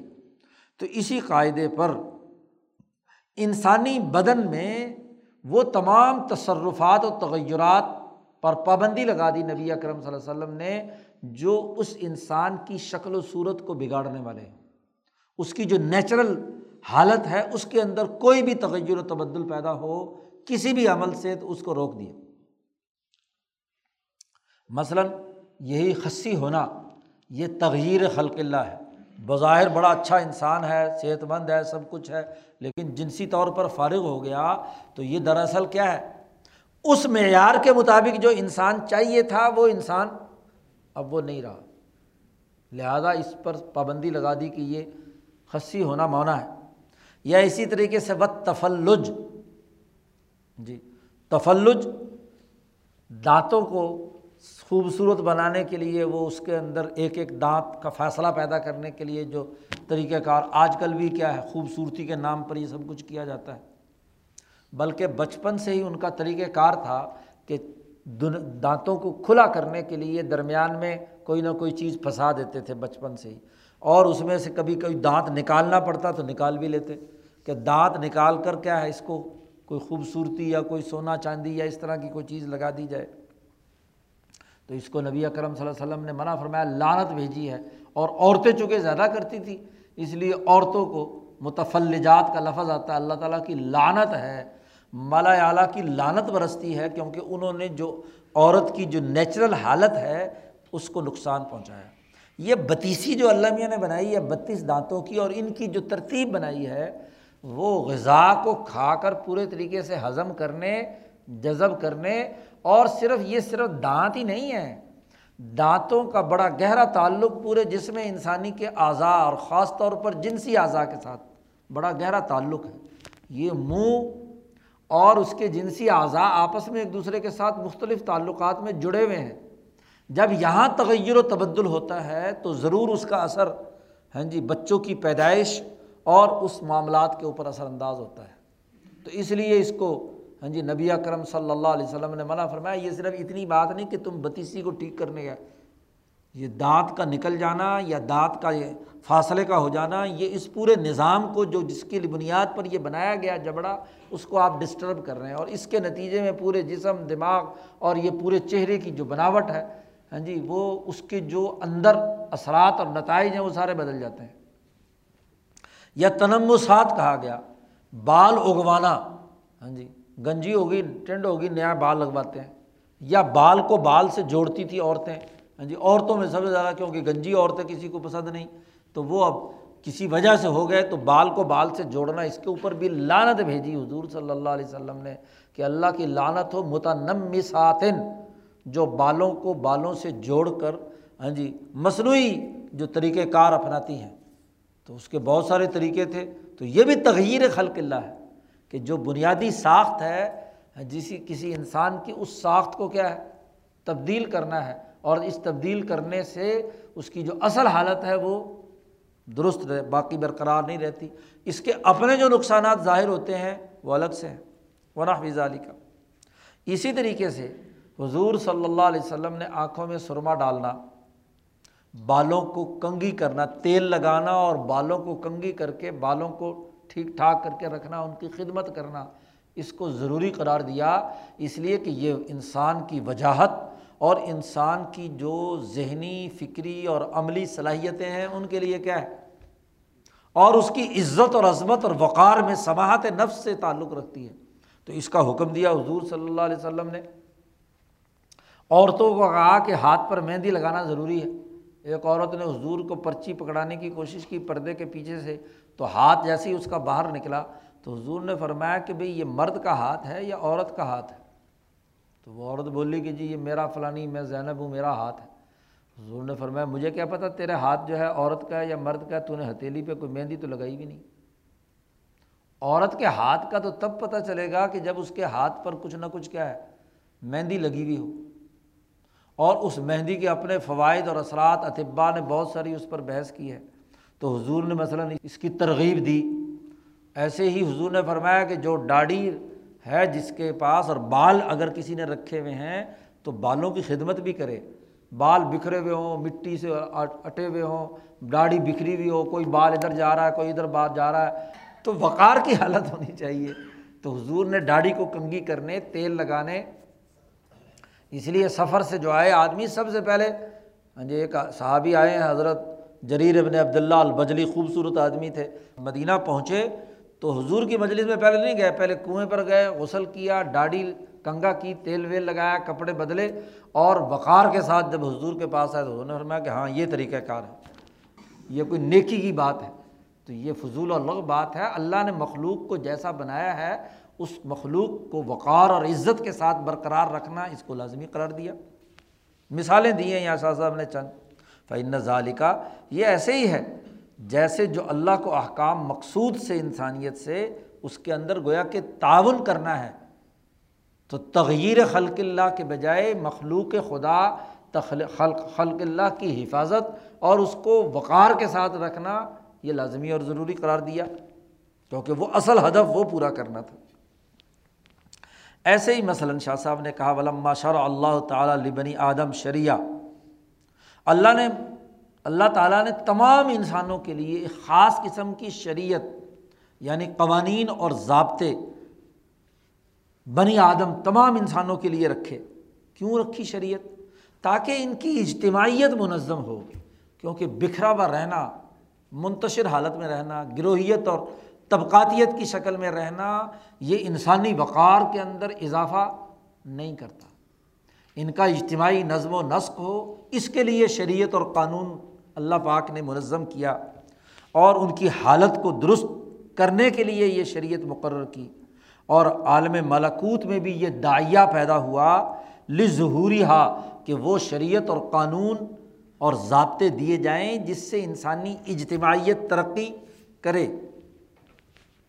وکان امروہا کا امر الانوائی جیسے اصل انسانیت کو برقرار رکھنے کے لیے مالا اعلیٰ نے تقاضا کیا تھا کہ تغیر خلق اللہ حرام ہے، ایسے ہی ان کی اجتماعیت برقرار رکھنے کے لیے شریعت کا تقاضا بھی اسی لیے ہوا کہ انسانیت کی بقا کے لیے شریعت اور قانون کی پابندی، کسی نظم و ضبط اور ڈسپلن کے اندر رہنا، یہ انسانی بقا کے لیے ضروری ہے۔ ولیزا علی کا کانسایوفی احمالیہ اس لیے وہ شریعت اور قانون جس کے ذریعے سے انسانی اجتماعیت منظم ہوتی ہے، اس کو جو جماعت بھی توڑے گی، تو ملا اعلیٰ کی ناراضگی اس پر ضرور ظاہر ہوگی۔ اور منافر لما ہوا مقتضاہم و مت مہو ہم جو ان کی بنیادی ہمتوں کا جو متمع نظر ہے اور ان کا تقاضا ہے، اس کی وہ ضد ہوگی اور وہ اس ضد کی وجہ سے وہاں سے نفرت اور لالت برسے گی۔ شاہ صاحب کہتے ہیں، اسی لیے اسی بنیاد پر وہ تمام ارتفاقات جو ابھی ہم پیچھے ارتفاقات کے مبحث میں بیان کر کے آئے ہیں اللہ اجماع علیہ طوائف الناس، جن ارتفاقات پر تمام انسانوں کا اجماع ہے، من عربی ہم و اجمی ہم و عکاسی ہم و ادانی ہم فنحا کل امرت طبعی تو عرب ہوں یا اجمی ہوں، قریب کے رہنے والے ہوں یا دور کے رہنے والے ہوں، دنیا بھر کے تمام ممالک کے تمام انسان جن اصول ارتفاق پر متفق ہیں، وہ گویا کہ ان انسانوں کا ایک طبی اور فطری تقاضا ہے۔ اور یہ مالا اعلیٰ کا ایسا تقاضا ہے کہ جو تمام انسانوں میں از خود پیدا ہوتا ہے۔ ارتفاق اول سے لے کر کم از کم ارتفاق سالس تک۔ اور دو ارتفاق تو شاہ صاحب پیچھے بیان کر رہے ہیں۔ کل امرت طبیعی پیچھے بیان کر کے آئے ابھی، پچھلے باب میں، کہ ارتفاق ثانی اور سالس یہ تو دنیا بھر کی تمام اقوام میں امر طبیعی کے طور پر ہے۔ تو اب چونکہ بقائے نسل انسانی ضروری تھی تغیر خلق اللہ برا تھا، تو اس کے نتیجے میں یہ بنیادی چیزیں بیان کیں کہ ایک تو وہ نو کی بقا سے متعلق جو امور ہے وہ حکم بھی دیا گیا۔ شریعت کی بہت ساری احادیث نبی کی صلی اللہ علیہ وسلم کی اس حوالے سے ہیں۔ اور دوسرا یہ کہ وہ اصل شکل میں، خوبصورت شکل میں، باوقار شکل میں رہیں۔ نمبر دو۔ اور تیسرا یہ کہ اس کے نتیجے میں ایک ایسی شریعت اور قانون ہو جو ان تمام کو منظم کرے۔ ایک ڈسپلن میں، ایک نظم و نسق میں تاکہ انسانیت ترقی اور ارتقاء کے منازل طے کرے۔ کیونکہ جہاں تنظیم نہیں ہے جہاں نظم و ضبط اور قانون کی پابندی نہیں ہے تو وہ تو جنگل کا معاشرہ ہوتا ہے۔ یہ اس پہلے قانون کی تیسری شک بیان کی ہے اور ایک چوتھی شک بھی بیان کر رہے ہیں۔ ماشاء اللہ تعالیٰ المان ولبینات موزحتن جلیت الحال۔ جب اللہ تبارک و تعالیٰ نے قسم اور واضح دلائل کو لازمی قرار دیا کہ انسانی اجتماعیت کے معاملات کو نمٹانے کے لیے لازمی اور ضروری ہے کہ یا تو انسانی جھگڑے نمٹانے کے لیے گواہ ہونے چاہیے، البینات البینت اور المدعی۔ مدعی صاحب کوئی نیا دعویٰ کر رہا ہے کسی پر تو اس کو چاہیے کہ وہ گواہ پیش کرے۔ ایسے جو سچے عادل گواہ ہوں۔ اور اگر ایسا نہیں ہے بالفرض تو معاملے کے نمٹانے کا دوسرا طریقہ یہ ہے کہ مدعا علیہ جو ہے وہ قسم اٹھائے۔ حلف اٹھا کر کہے کہ میں نے اس کا کچھ نہیں دینا یا دینا ہے۔ تو یہ واضح طور پر یہ اللہ تعالیٰ نے جب لازمی قرار دیا تو اس کا ذیلی بنیادی قانون یہ ہوا کہ جھوٹی شہادت دینا اور جھوٹی قسم اٹھانا اللہ کے یہاں انتہائی ہاں جی ناراضگی کا سبب ہے اور اللہ کے فرشتے اس پر لانت بھیجتے ہیں۔ جھوٹی گواہی پر لانت آتی ہے اور جھوٹی قسم پر اللہ کی طرف سے لانت آتی ہے۔ کیوں؟ کہ انسانی اجتماعیت کے برقرار رکھنے اور جھگڑوں کے نمٹانے کے لیے سچے گواہ اور سچی گواہی، گواہ یا گواہی، یہ دونوں جو ہیں لازمی اور ضروری ہیں۔ اور قسم اٹھانا ضروری ہے تاکہ معاملات نمٹے اگر جھوٹی گواہیوں کی اجازت دے دی جائے اور جھوٹے گواہ بھگتانے کا کام ہو، جھوٹی قسمیں اٹھانے کی اجازت دے دی جائے تو پھر تو اجتماعیت برقرار نہیں رہیں گی۔ تو چار باتیں پہلے اصول کے ذیل میں بیان کیں۔ پہلا اصول کیا تھا کہ اللہ نے جب کائنات ایک سسٹم کے تحت بنائی ہے اور ولن تجد علی سنت اللہ تبدیلا، کہ سوسائٹی کا نظم و نسق اس وقت تک قائم نہیں ہوتا جب تک کہ جو مخلوق جس دائرے میں پیدا کی گئی ہے اس کے اسباب و مسبب کے نظام کو برقرار رکھا جائے۔ یہ پہلا اصول تھا۔ اور اس پہلے اصول کی ذیلی چار شقیں بیان کی ہیں نبی اکرم صلی اللہ علیہ وسلم کے احادیث کے ذمن میں۔ کہ خود نسل انسانی کی بقا، اس کا توالد و تناسل۔ انسانی جو شکل و صورت ہے، اس کے اندر کسی قسم کی تغیر و تبدل اس کو ممنوع قرار دے دیا۔ پھر جو انسانیت کے لیے جو اعلیٰ وقار اور سماہت کی حالت ہے، اس کو برقرار رکھنا۔ انسانیت کے لیے عدل و انصاف، اسے برقرار رکھنا۔ اور عدل و انصاف کے لیے گواہی اور قسموں کا جو نظام ہے، اس کو درست طریقے پر برقرار رکھنا، تاکہ اجتماعیت مسلسل، بقائے نوع انسانی اعلیٰ معیار پر اس عرض پر رہے۔ یہ بنیادی اثاثی اصول کے ذیلی چار شکلیں بیان کر دی نمبر ایک نمبر دو وہ منہا دوسرا اصول یہ ہے کہ انّا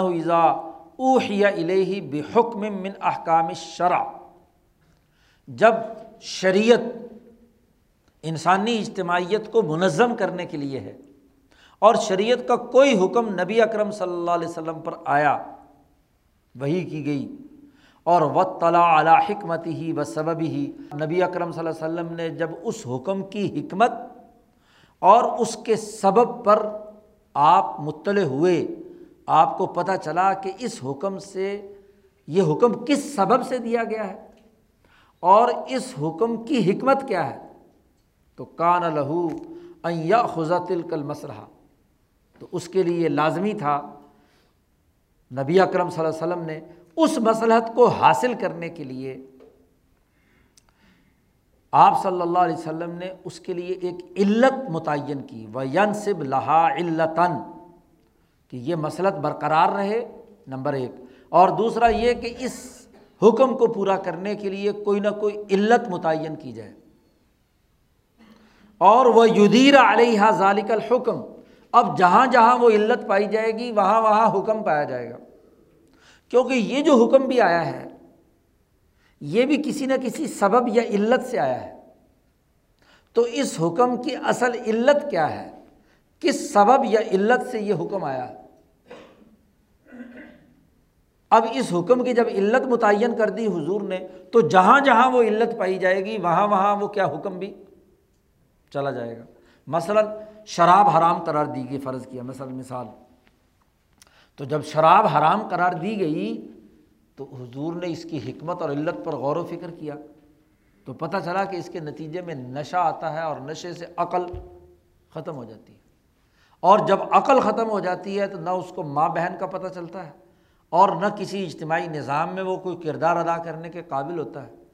تو جہاں جہاں اب یہ عقل کو مفلوج کرنے والا کوئی بھی مادہ آپ استعمال کریں، چاہے وہ شراب ہو، چاہے وہ کیا ہے آج کل تو نئی پیدا ہوگی ہیروئن ہاں جی کوئی بھی چیز ہو، جو بھی نشہ آور چیز ہے، تو کلو مسکرن حرام حضور نے کہہ دیا کہ ہر نشہ آور چیز حرام ہے، جہاں جہاں بھی نشے کی علت پائی جائے گی، وہاں وہاں۔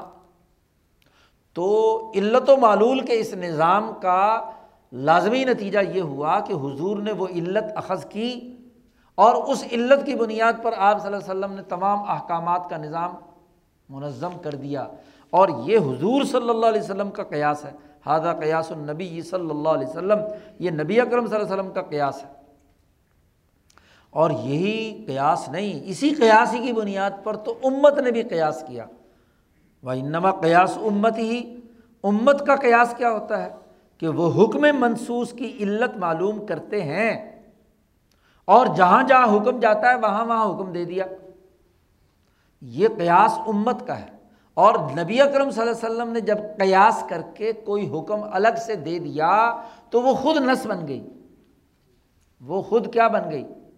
نس بن گئی۔ اگرچہ نبی کے اپنے ذات کا اشتہاد ہے، لیکن چونکہ خود نبی اللہ کا پیغمبر اور رسول اور اتھارٹی ہونے کی حیثیت سے اب جب حضور نے اپنی حدیث میں کسی بات کو اپنے قیاس سے ہی متعین کیا ہے، لیکن اب وہ بھی ایک درجے میں کیا ہو گئی؟ نس ہو گئی۔ مثال ہو مثلاً اس کی مثال شاہ صاحب کہتے ہیں کہ یہ ہے، جیسے وہ ذکر و اذکار جو نبی اکرم صلی اللہ علیہ وسلم نے صبح کے وقت بتلائے، شام کے وقت بتلائے، سونے کے وقت بتلائے، مثلاً فجر کی نماز کے بعد تیسرا کلمے کی، اور ہاں جی شام کو کیا ہے، استغفار کی، اور رات کو سوتے وقت درود شریف کی، وغیرہ وغیرہ۔ تو اب یا ان تمام اذکار میں جو نمازوں کے اوقات متعین کیے ہیں فعن و لمہ اطلاع اعلیٰ حکمتی۔ اب اللہ تعالیٰ نبی اکرم صلی اللہ علیہ وسلم جب اس کی حکمت پر کہ نماز ان اوقات میں مشروع کی گئی ہے، تو حضور نے اجتہاد کیا کہ جب نماز ان اوقات میں ہے، تو انہیں اوقات میں اللہ کے ذکر کے معمال کا کیا ہوگا؟ فائدہ ہوگا یا ذکر ذکر اذکار۔ ہاں جی جو احادیث میں مروی ہیں۔ ہاں جی حضور سب مصنون دعائیں تو وہ تمام کے تمام ذکر اذکار کے جو اوقات متعین کیے ہیں، مثلاً تو نماز میں جو حکم دیا گیا تھا، خود نماز بھی نبی اکرم صلی اللہ علیہ وسلم نے اپنے اشتہاد سے اس کے اوقات متعین کیے ہیں۔ شاہ صاحب نے اس کی بھی تفصیلات بیان کی ہیں۔ اگلے مبحث آ رہا ہے مبحث الصابع وہاں شاہ صاحب نے یہ ساری بحث کی ہے، احادیث کی جہاں بحث آئی ہے۔ اب مثلاً قرآن میں آیا تھا کہ اللہ کی تصویر کرو ہاں جی بک رہتا ہوں عشیہ ہاں جی اور دوسری جگہ پر دوپہر کا بھی ذکر ہے اور عصر کا بھی، تو انہیں اوقات کو سامنے رکھ کر آیات کا تجزیہ کر کے حضور نے یہ اوقات متعین کر دیا اور پھر جبرائیل نے آ کر ان اوقات میں نماز پڑھا دی تو وہ اوقات متعین ہو گئے۔ تو اس کا مطلب یہ ہوا کہ کوئی اللہ کی طرف سے حکم آیا، اب اس حکم سے ایک علت اور سبب حضور نے خود اخذ کیا اور جہاں جہاں وہ علت پائی گئی، وہاں وہاں آپ نے حکم منتقل کیا۔ یا فقہائے امت نے اسے منتقل کیا۔ تو ایک حکم سے اگلے احکامات خود بخود کیا ہے؟ نکل آئے علت و معلول کے نظام کو سمجھ جانے سے۔ تو پہلا قاعدہ اگر یاد ہے تو دوسرا قاعدہ، دوسرا اصول اس کے اوپر ہاں جی اس کا انتباق ہوتا ہے۔ کہ جب سبب و مسبب کا دنیا میں نظام ہے تو جہاں سبب پایا جائے گا، وہاں مسبب، جہاں علت پائی جائے گی، وہاں اس کا معلول ضرور پایا جائے گا۔ دوسرا اصول۔ تیسرا اصول و منہا انّ اضافہ من نبی صلی اللہ علیہ وسلم من آیاتن وجہ سوکل کلام کہ جب نبی اکرم صلی اللہ علیہ وسلم نے کسی آیت، کوئی آیت نازل ہوئی اور اس کے سیاق و سباق کا جو پہلو ہے وہ حضور صلی اللہ علیہ وسلم نے سمجھا۔ اس کا ایک پہلو حضور نے سمجھا۔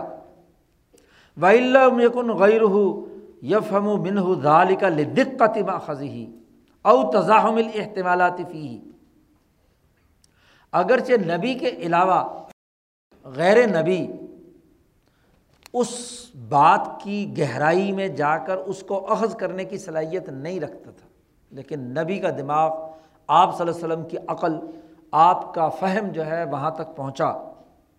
لوگ اس لیے نہیں پہنچے، یا تو بہت گہری بات تھی، اس کا ماخذ بڑا دقیق تھا۔ اور یا یہ کہ اس کام میں بہت سارے احتمالات، بہت سارے پہلو ہو سکتے تھے، تو وہ آپس میں ٹکرا رہے ہوں تو آدمی کسی نتیجے تک پہنچ نہیں پاتا۔ لیکن نبی اکرم صلی اللہ علیہ وسلم کی چونکہ ذہنی اور عقلی صلاحیتیں باقی انسانوں سے غیر معمولی اونچے درجے کی ہیں، تو نبی اکرم صلی اللہ علیہ وسلم نے اسے مثلاً سمجھ لیا۔ جیسے مثلاً یہاں بھی مثالیں دی ہیں تین کہ اللہ پاک نے کہا، ان صفا ولمرواتا من شاعر اللہ کہ جب آدمی کوئی حج کے لیے جائے گا، تو صفا اور مروا اللہ کے شاعر میں سے ہیں۔ تو اب عام حالات میں تو کسی کا ذہن اس طرف نہیں جائے گا۔ لیکن نبی اکرم صلی اللہ علیہ وسلم نے اسی آیت سے یہ سمجھا کہ سعی جو کرنی ہے، طواف کرنا ہے، ایک تو طواف خانہ کعبہ کا ہے اور ایک طواف جسے صحیح کہا جاتا ہے، وہ صفا مروا کے درمیان کرنی ہے۔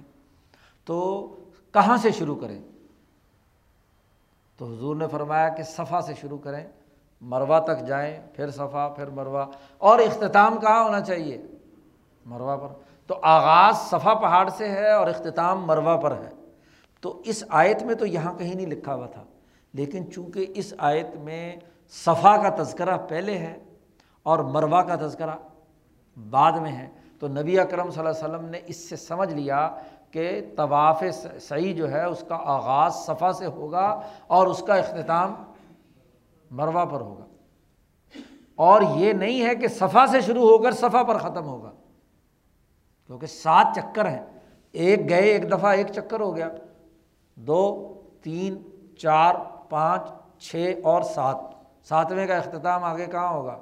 مربع پر ہو جائے گا۔ تو اس آیت کے سیاق و سباق سے یہ پہلو نبی اکرم صلی اللہ علیہ وسلم نے اخذ کیا کہ صفا مقدم ہے مروا پر۔ کیوں؟ کہ یہاں اللہ پاک نے اس بیان میں جس انداز میں اس کو بیان کیا، اسی سے اس کی مشروعیت ثابت ہوتی ہے۔ کما قد یقور الموافقت سوال و نحویزاری کا یا کسی سوال جو لوگوں نے کیا تھا، تو حضور نے اس کے جواب میں کہا کہ ابدا بما بدا اللہ۔ اللہ نے جہاں سے شروع کیا، وہاں سے شروع کر دو، اسی سے آغاز کر دو۔ بہت ساری ایسی جگہوں پر جہاں بھی کسی نے سوال کیا، تو سوال کے جواب میں حضور نے اس طرح کے جوابات دیے۔ منحوی ظال کا فقال، حضور نے فرمایا، وہاں سے شروع کرو جہاں سے اللہ نے شروع کیا ہے۔ تو اللہ نے صفحہ سے شروع کیا، تو صفحہ سے شروع یا ایک دوسرا قول قرآن اللہ پاک کی آیت، لا تسجد لشمسی ولا للقمری وسجد للہ الذی خلقہن۔ سورج کو سجدہ نہ کرو اور چاند کو سجدہ نہ کرو۔ جی؟ سورج اور چاند دونوں میں سے کسی کو سجدہ نہ کرو۔ اور سجدہ کیسے کرو؟ صرف اللہ کو۔ اللہ خلا کہ جس جن کو اللہ تبارک و تعالیٰ نے پیدا کیا ہے۔ اور ایسے اللہ تعالیٰ کا قول کہ فلما افلا قول اللہ احب العافرین ابراہیم علیہ السلام نے جب ہاں جی حکمت عملی کے تحت سورج کے حوالے سے کہا حاضہ ربی حاضہ اکبر کہ یہ سورج ہے، جب سورج کو دیکھا اور پھر فرمایا، جب وہ غائب ہو گیا تو لا احب العافلین تو نبی اکرم صلی اللہ علیہ وسلم نے اس سے سمجھ لیا کہ اگر سورج گرہن ہو یا چاند گرہن ہو تو نماز پڑھنی چاہیے۔ اب براہ راست تو ان دونوں آیتوں سے عام آدمی تو یہ اخذ نہیں کر سکتا۔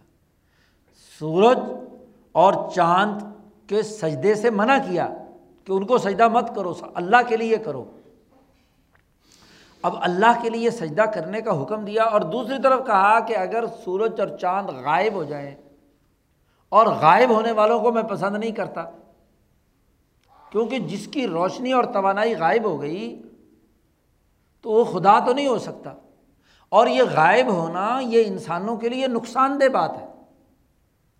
ابراہیم کی اس جملے سے یہ بات واضح ہوئی کہ میں آفلین کو گم، خدا تو وہ ہے جو ہر وقت روشنی دے۔ یہ کیسا خدا ہے کہ جو دن میں روشنی دیتا ہے، رات کو کیا ہے؟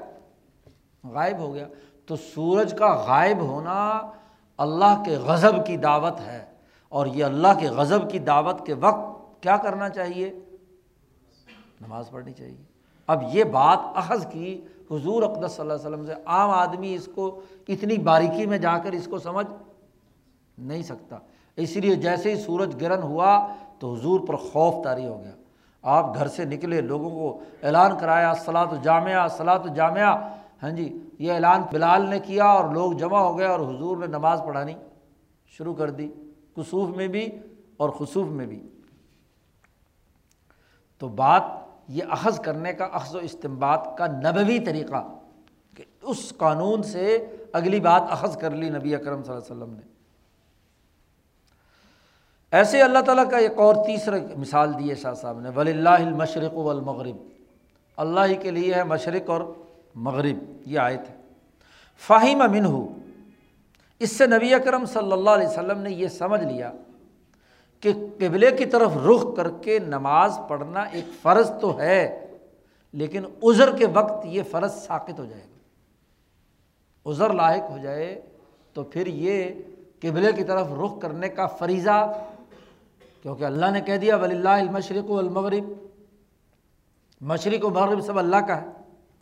تو فخر جا خر رجا اسی سے تخریج کی فقہ نے کہ رات کے اندھیروں میں ایسا معاملہ ہو تو آدمی کو تحری کرنی چاہیے، اجتہاد کرنا چاہیے، اندازے لگانے چاہیے کہ کدھر ممکنہ طور پر قبلہ ہو سکتا ہے۔ کچھ ستاروں کو دیکھ کر یا ویسے اندھیرا ہے تو وہاں ستارے نکلے ہوئے ہوں تو پھر تو مشرق مغرب کا پتہ چل جاتا ہے۔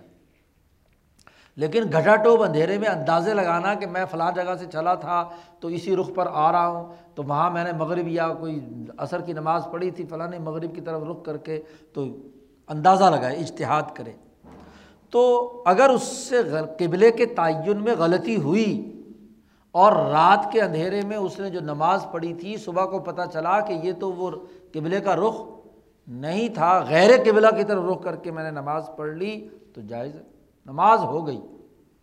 کیونکہ آپ نے تحری کی ہے۔ اس آیت سے حضور نے اشتہاد کر لیا۔ وہ حکم و کی بھی عالت داب تھی اسی طرح اس آیت سے وہ آدمی جو نفلی نماز پڑھ رہا ہے سفر کی حالت میں اپنی سواری پر، تو اس کے لیے قبلے کا رخ شرط نہیں ہے۔ وہ جدھر مرضی اس کی گاڑی گھوم پھر رہی ہو، ادھر ادھر ہو رہی ہو۔ عبداللہ ابن عمر گدے پہ سفر کرتے تھے اور وہ غیر قبلے کی رخ پر ہوتا تھا اور وہ نفل پڑھ رہے ہوتے تھے۔ تو نماز پڑھنے کا حکم یعنی نفری نماز کے لیے استقبال قبلہ فرض نہیں۔ ہاں فرض نماز کے لیے بغیر کسی عذر کے چھوڑنے کی اجازت نہیں۔ تو دوسرا قانون، تیسرا قانون اصول یہ ہے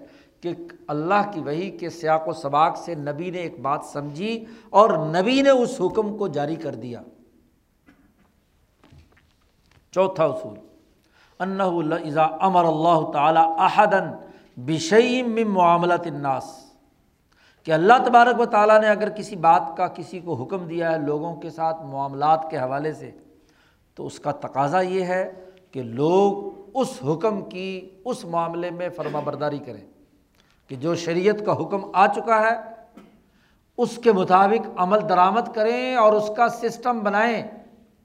خاص طور پر جن کے پاس اتھارٹی ہے، حکومت، کہ وہ ان احکامات کے مطابق عمل کریں۔ مثلاً، فلما امیرا القضات تمام قاضیوں کو، ججوں کو یہ حکم دیا گیا کہ وہ حدود کا نظام قائم کریں۔ حدود قائم کریں۔ حدود افراد خود مقدمہ چلا کر فیصلہ نہیں کر سکتے کسی کے ہاتھ کاٹنے کا، کسی کو قصاص دینے، ہونے کا یا کسی کو کوڑے لگانے کا۔ یہ قاضی کرے گا۔ عدالت بنائی جائے گی اور عدالت فیصلہ کرے گی۔ اس عدالت کے مطابق عمل کرنا۔ تو اس بات کا تقاضا یہ بھی ہے کہ جو نافرمان ہوں ہاں جی ان تمام کے لیے لازمی ہے، انہیں حکم دیا جائے کہ جج کا احترام کریں، قاضی کا احترام کریں۔ جو حکم وہ دے اس حکم پر عمل درآمد کریں۔ ینقاد الحم فیحا وہ اس میں پوری پوری اس کی فرما برداری کریں۔ کیوں؟ حدود اس کے بغیر جاری نہیں ہوں گی۔ اگر عدالتوں کا مذاق اڑنے لگ جائے، ان کی توہین ہونے لگے ہاں جی ان کا کوئی عزت اور احترام نہ ہو، تو پھر قاضی کے فیصلے کو کون اہمیت دے گا؟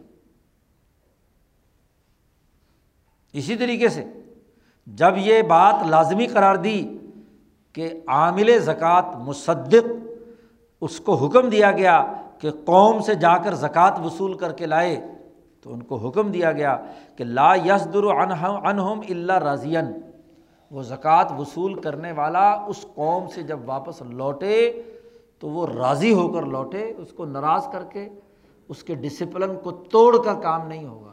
ایک طرف سے تو لوگوں سے کہا کہ تمہارے پاس جو عامل آئے اس کو راضی کر کے بھیجو یعنی جو سرکاری واجبات ہیں ان کو صحیح طریقے سے ادا کرو۔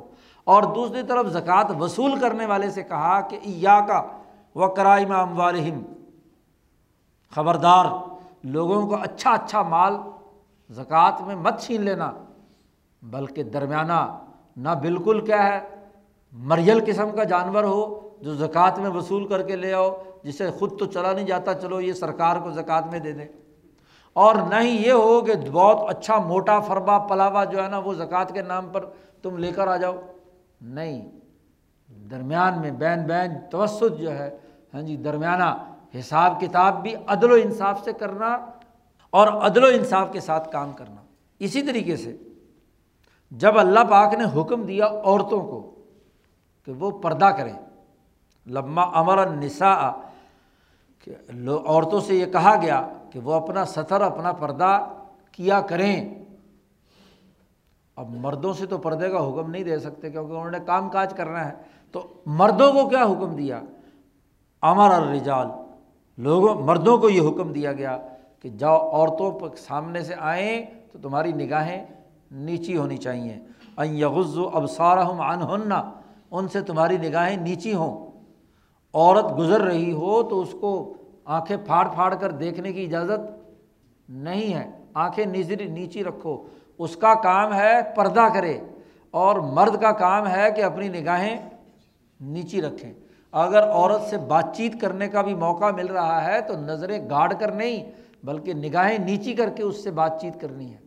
نظر نظر میں فرق ہے۔ نظر کی لحاظ رکھنا ہے کہ اس کے اندر کوئی بے حیائی، کوئی شیطنت، کوئی دماغی خرابی جو ہے اس کے اندر موجود نہ ہو۔ تو ایک حکم نے ہاں جی اگلے حکم کو لازمی قرار دے دیا۔ نمبر پانچ، پانچواں اصول یہ ہے کہ منہا انّا ایزا نہا انشین اقتضا کا جب اللہ تعالیٰ نے کسی ایک چیز سے روک دیا، تو اس کا تقاضا یہ ہے کہ اس کی جو ضد ہے، اس کا حکم دیا جائے کہ وہ کرو اور یہ نہ کرو، کیونکہ اجتماعی ضدین محال دو چیزیں ایک دوسرے کی متضاد جمع۔ تو جب ایک چیز سے روکا گیا اور اس کی بالکل جو ضد ہے اس کا کرنے کا حکم ہوگا۔ وجوباً اور ندبت جس درجے کی نہیں ہے اسی درجے کا کیا ہے؟ وہ کرنا، کام کرنا جو ہے وہ اس کے مطابق ہے۔ حسب اقتضاء الحال۔ اور وحدہ عمیرہ بھی شعین اور جب کسی کام کرنے کا حکم شریعت میں دیا گیا ہے، تو یہ تقاضا کرتا ہے۔ کہ اس کی جو ضد ہے اس سے روک دیا گیا۔ وہ نہیں کیا جائے گا۔ مثلاً نماز کا حکم دیا گیا، نماز جمعہ کے ادا کرنے کا، اور صحیح اس کے لیے تیاری کر کے وہاں تک جانے کا۔ تو اب لازمی اور واجب قرار دے دیا گیا کہ نماز جمعہ کی ادائیگی کے وقت خرید و فروخت، لین دین، کوئی مزدوری اور پیشہ کرنا حرام ہے۔ واجب عینہ روک دیا گیا کہ بے خرید و فروخت کرنا مشغول ہونا درست نہیں ہے۔ اس لیے اعلان کیا گیا کہ فائدہ قزیت اصلاح تو جیسے ہی جمعے کی اذان ہو جائے تو پھر کیا؟ فص الا ذکر اللہ اللہ کے ذکر کی طرف دوڑ لگاؤ، تیاری کرو اور جمعے کے لیے پہنچو۔ تو ایک اصول امر کا ہو یا نہیں کا ہو، تو اس کی ضد جو ہے از خود اس کے لوازمات میں سے آ گئی۔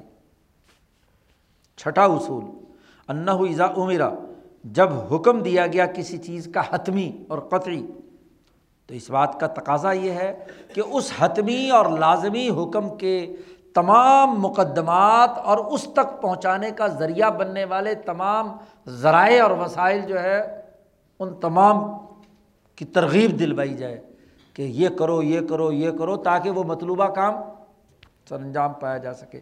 اور جب کسی چیز سے حتمی طور پر روک دیا گیا تو اس کا تقاضا یہ ہے کہ اس تک پہنچنے کے جتنے بھی ذرائع ہیں وہ بھی روک دیے جائیں۔ اور جتنے بھی اس تک پہنچانے کے دائیات اور جذبات کو بھڑکانے والی چیزیں ہیں، ان کو بھی روک دیا جائے۔ اب اس کی بھی چند مثالیں دی ہیں شاہ صاحب نے کہ جب بتوں کی عبادت کرنا اسم اور گناہ قرار پایا، تو اسی اصول پر تصویر سازی اور بت بنانے کا عمل جیسا کہ گزشتہ قوموں میں تھا، تو اس کو روک دیا گیا۔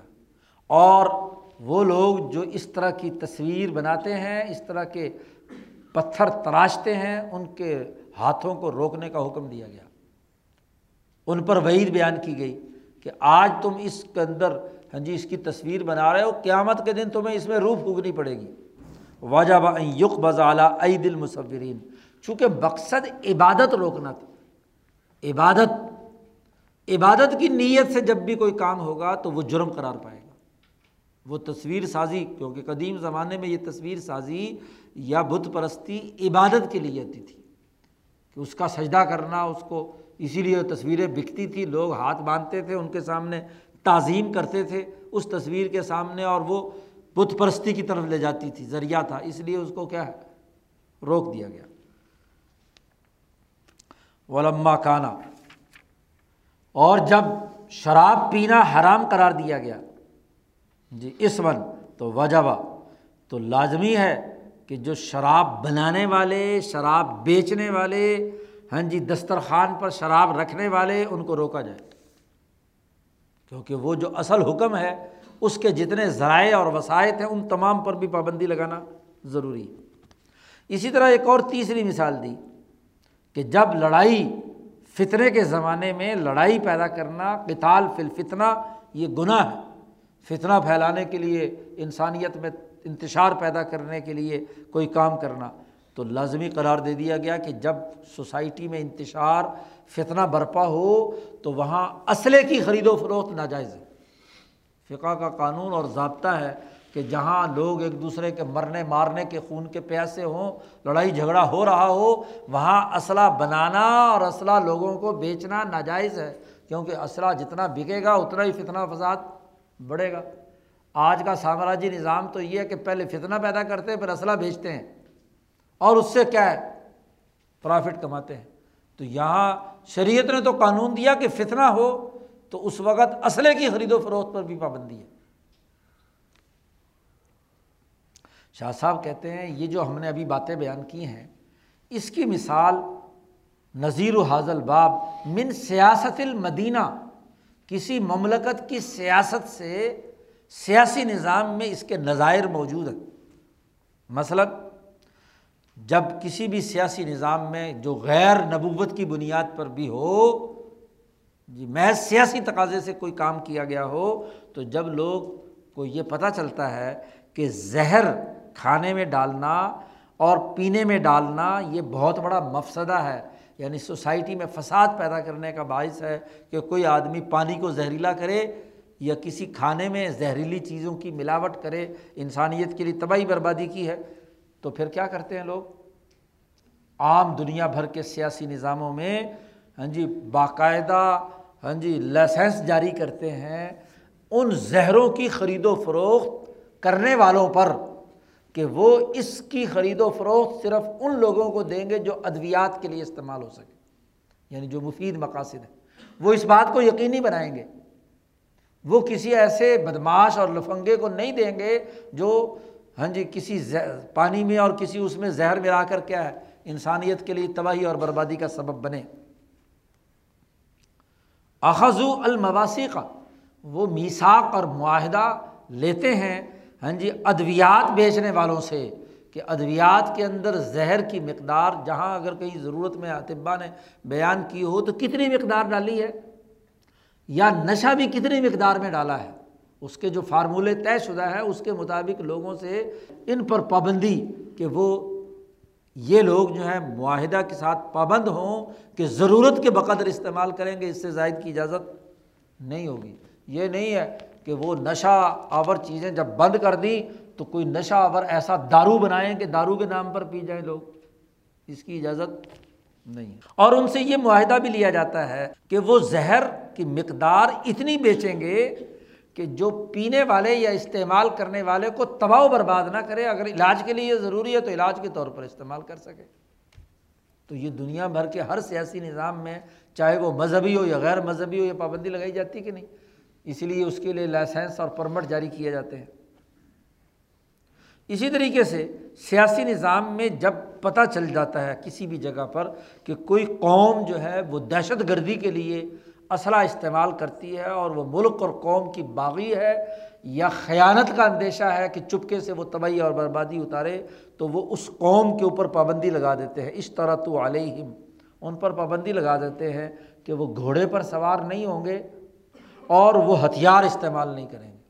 کیونکہ وہ گھوڑے اور ہتھیار کے ذریعے سے ہاں جی خطرہ ہے کہ کہیں وہ ڈاکہ ڈالیں، چوری کریں، اگر ان کی عادات ان لوگوں کی اس طرح کی ہوں اور وہ اس طرح باز نہ آ رہے ہوں، تو حکومت کو یہ اجازت ہے کہ ان پر پابندی لگا دیں ایک مخصوص وقت کے لیے تاکہ وہ ڈسپلن میں آ جائے۔ ہاں جب ڈسپلن میں آ جائے تو پابندی روکی جا سکتی ہے۔ یہ تو وقت کے تقاضے کے مطابق کیا ہے، پابندیوں کا عمل ہے۔ جیسے مغل حکومت میں دلی اور آگرہ کے درمیان ایک قبائل تھے ہاں جی تو وہ قبائل لوٹ مار بہت کرتے تھے۔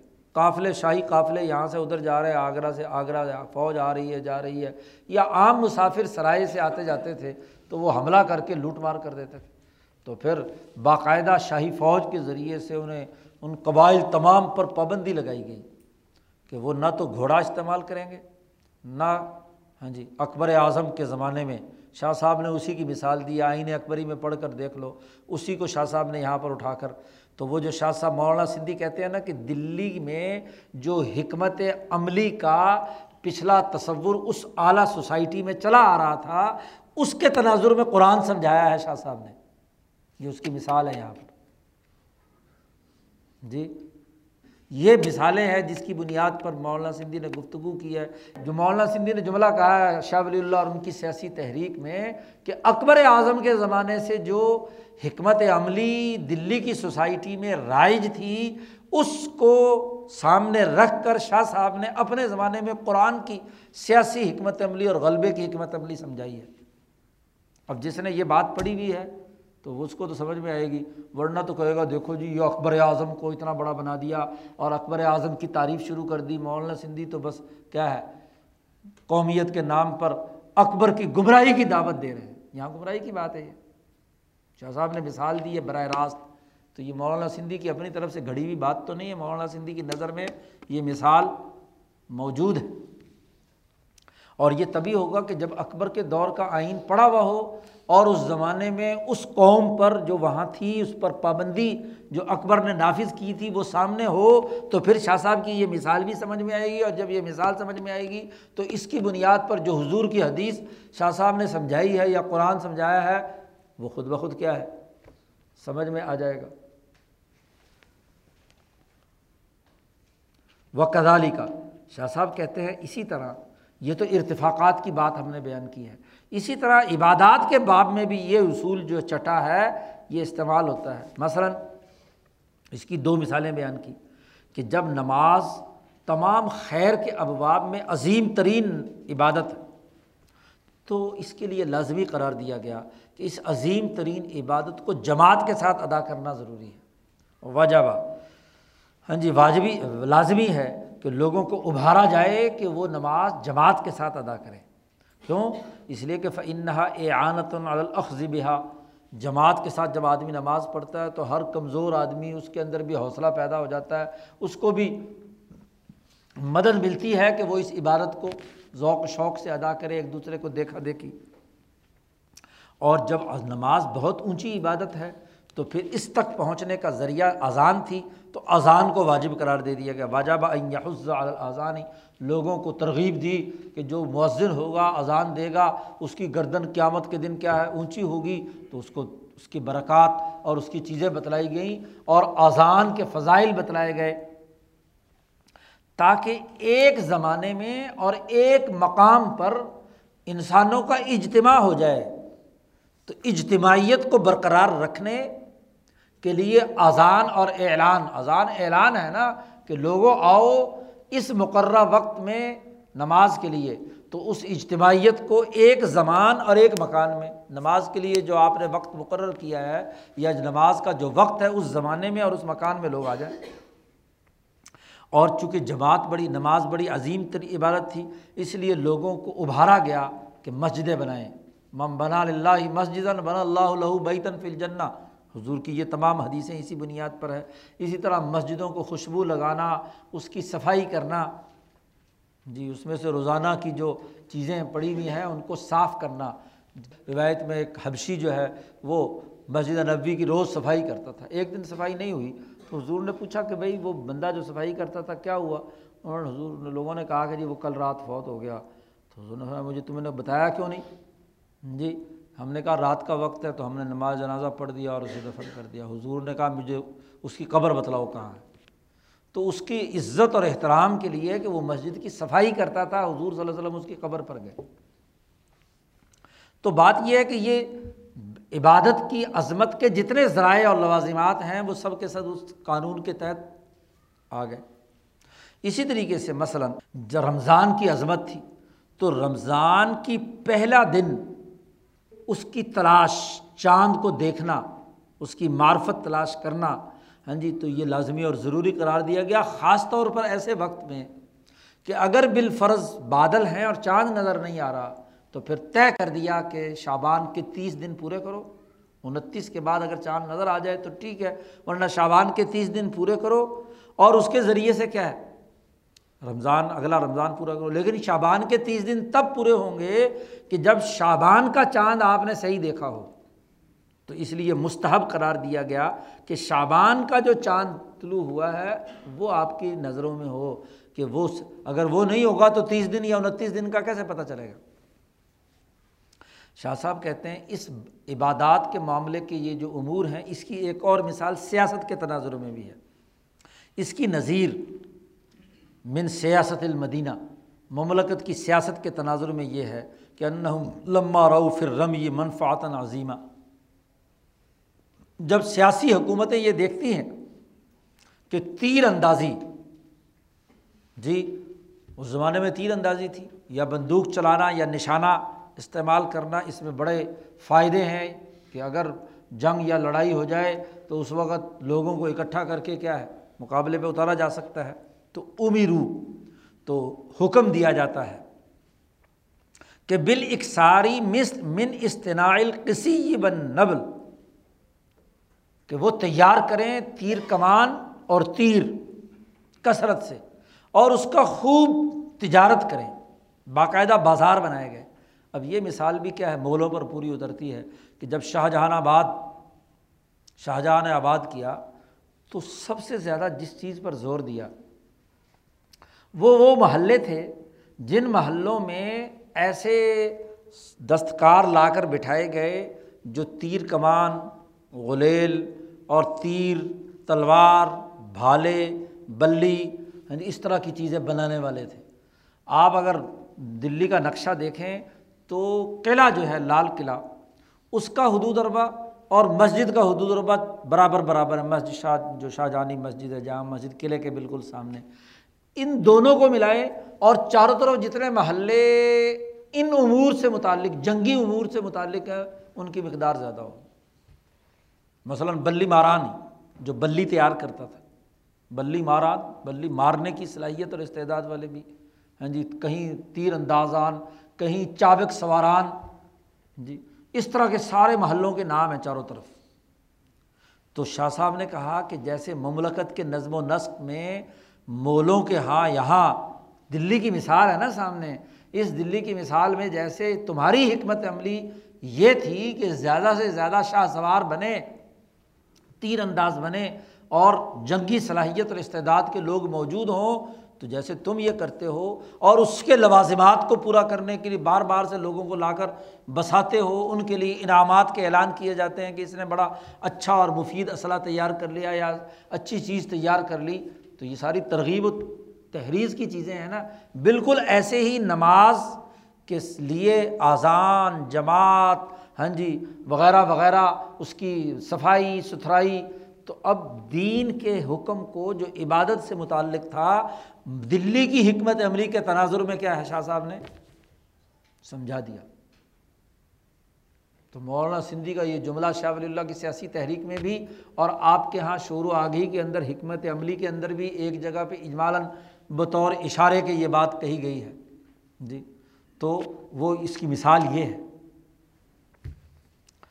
اور اس کی تجارت اور خرید و فروخت، تو یہ چھ اصول یہاں تک ہو گئے۔ ساتواں اصول یہ ہے کہ انزا عمرا بشعین جب کسی کام کرنے کا حکم دیا گیا یا کسی کام سے روکا گیا تو اب یہ بھی اس کا لازمی تقاضا تھا کہ جس کام کے کرنے کا حکم دیا گیا ہے اور جو لوگ کریں، تو ان کو اعزاز اور عزت ملنی چاہیے۔ ان کی شان کیا ہے؟ بلند ہونی چاہیے متعین کی۔ اور جو اس کی خلاف ورزی کریں، ان کو کیا ہے؟ ان کو عیب لگایا جائے، ان کو، ان کی نشاندہی کی جائے کہ انہوں نے ڈسپلن توڑا ہے۔ اب اسی کی بھی دو تین مثالیں یہاں پر بیان کی، دو مثالیں۔ مثلاً، قرآن حکیم کی تلاوت یہ اللہ کو مطلوب تھی۔ اس کا پھیلنا، اس پر ہمیشہ گی کرنا، اختیار کرنا یہ مطلوب اور مقصود تھا۔ تو واجب قرار دے دیا گیا، لازمی قرار دے دیا گیا کہ امامت وہ آدمی کرائے جو اچھا قاری ہو، جو تلاوت اچھی کرتا ہے قرأت کے اصول اور ضابطوں کے مطابق، جس کو قرآن زیادہ یاد ہے، زیادہ تجوید اور خوش لحانی سے پڑھنے کی اہلیت رکھتا ہے، امامت وہ کرائے۔ اقرا اہم تو اس کی شان بلند کرا دی۔ اسی طریقے سے مجلسوں میں قاریوں کی عزت اور عظمت، اس کو بھی نبی اکرم صلی اللہ علیہ وسلم نے مختلف انداز اور اسلوب میں بیان کیا۔ تو اب چونکہ جب تلاوت کی عظمت ہے، تو تلاوت کی عظمت سے متعلق جتنی بھی حدیثیں ہیں، وہ دراصل کیا ہے؟ تحریض ہے، ابھارنا ہے کہ جو کام کرنے والے ہیں، ان کو انعام ملنا چاہیے۔ ان کا اعزاز ہونا چاہیے، کیونکہ جب شوق پیدا ہوگا تو لوگ خود بخود کیا زیادہ سے زیادہ اچھے طریقے سے تلاوت کرنے کی کوشش کریں گے۔ یا جیسے ایک دوسری برائی کی مثال دی کہ جب کسی پر الزام لگانا، تہمت لگانا بہت بڑا گناہ قرار دیا گیا۔ القذف، کیونکہ بہتان تراشی بہت بڑا جرم ہے۔ کسی کی عزت سے کھیلنا، جھوٹا الزام لگا کر اس کو ہاں جی سوسائٹی میں بدنام کرنا، یہ گناہ قرار دے دیا گیا۔ تو اب لازمی تھا کہ جو آدمی کسی پر تہمت لگائے اور ثابت نہ کر سکے، تو اس کی گواہی ہمیشہ کے لیے ختم۔ اب یہ کسی بھی عدالت میں، کسی بھی معاملے میں گواہی دینے کے قابل نہیں رہا، تو لازمی قرار دیا کہ ایسے قاذف کی تہمت لگانے والے کی گواہی قبول نہیں ہوگی۔ اور اسی اصول پر آپ دیکھیں کہ جن جن چیزوں سے روکا گیا ہے اور اس روکنے کا جو آدمی نئے دروازہ کھولے، ابتدان، تو وہ مبتدے ہے، فاسق ہے ہاں جی بس سلامی کلامی نئے سے نئے چیزوں، ایسے مبتدے کو سلام کرنے ابتدان سلام کرنے اور ابتدان کلام کرنے سے روک دیا گیا، تاکہ اسے پتہ چلے کہ میری غلط حرکت کی وجہ سے، میری غلط کام کا دروازہ کھولنے کی وجہ سے میری عزت نہیں ہو رہی۔ کیونکہ جب آپ کسی کو سلام کرتے ہیں تو آپ اس کو معزز سمجھتے ہیں۔ آپ جب کسی کی طرف متوجہ ہو کر کلام شروع کرتے ہیں، بات چیت شروع کرتے ہیں، تو اس کا مطلب یہ کہ آپ اس کو ایک اعزاز دے رہے ہیں کہ آپ اس کی طرف متوجہ ہیں۔ لیکن اگر ایک آدمی نے غلط کام کرنے میں مشہور ہے، چور ہے، ڈاکو ہے، بدماش ہے، انسانیت دشمنی کا کام کر رہا ہے، تو پھر ابتدان سلام کرنے کا کیا، عزت دینے کا کیا مطلب ہے؟ اسے روک دیا گیا۔ اور شاہ صاحب نے کہا، اس کی بھی ایک مثال ہے من سیاست المدینہ۔ مملکت کی سیاست میں زیادہ تو جائزت رماتی و تقدیم فل اسباتی ولعطائی کہ تیر اندازوں کے مقابلے کروائے جاتے تھے۔ مغلوں کے ہاں ہاں جی دلی میں جو تیر انداز ہیں، ظاہر اس زمانے کا اثرہ جو بھی تھا ہاں جی اس کے لیے مقابلے کروائے جاتے تھے۔ اور اس جائزے میں، یہ جائزت الرمات جائزے کا لفظ آپ کے یہاں معلوم ہے آپ کو بھی، کہ ان کا جائزہ لیا جاتا تھا۔ ہاں جی امتحان ہوتا تھا تو جس کا نشانہ بڑا پرفیکٹ ہوتا اور اعلیٰ درجے کا اور کمال کا ہوتا تو اس کو انعام دیا جاتا۔ جی اس کو شوق دلانے کے لیے، ترغیب دلانے کے لیے۔ اور باقی کاموں کے اندر بھی ذمہ داریاں دینے میں، اس کو کوئی انعام دینے میں، پیسے دینے میں ان کو مقدم کے انہوں نے ملک اور قوم کے لیے۔ جیسے ہاں جی کھیلوں کے اندر جو آدمی اچھا نتائج دیتا ہے تو اس کی حوصلہ افزائی کے لیے حکومت اس کا تعاون کرتی ہے یا اسی طریقے سے تاکہ وہ جو صحت مند سرگرمیاں ہیں سوسائٹی کی، ادھر لوگوں کی رغبت ہو پہلوانی کرتے تھے لوگ، تو ان کو کیا ہے، مقابلے کروائے جاتے تھے، وغیرہ وغیرہ۔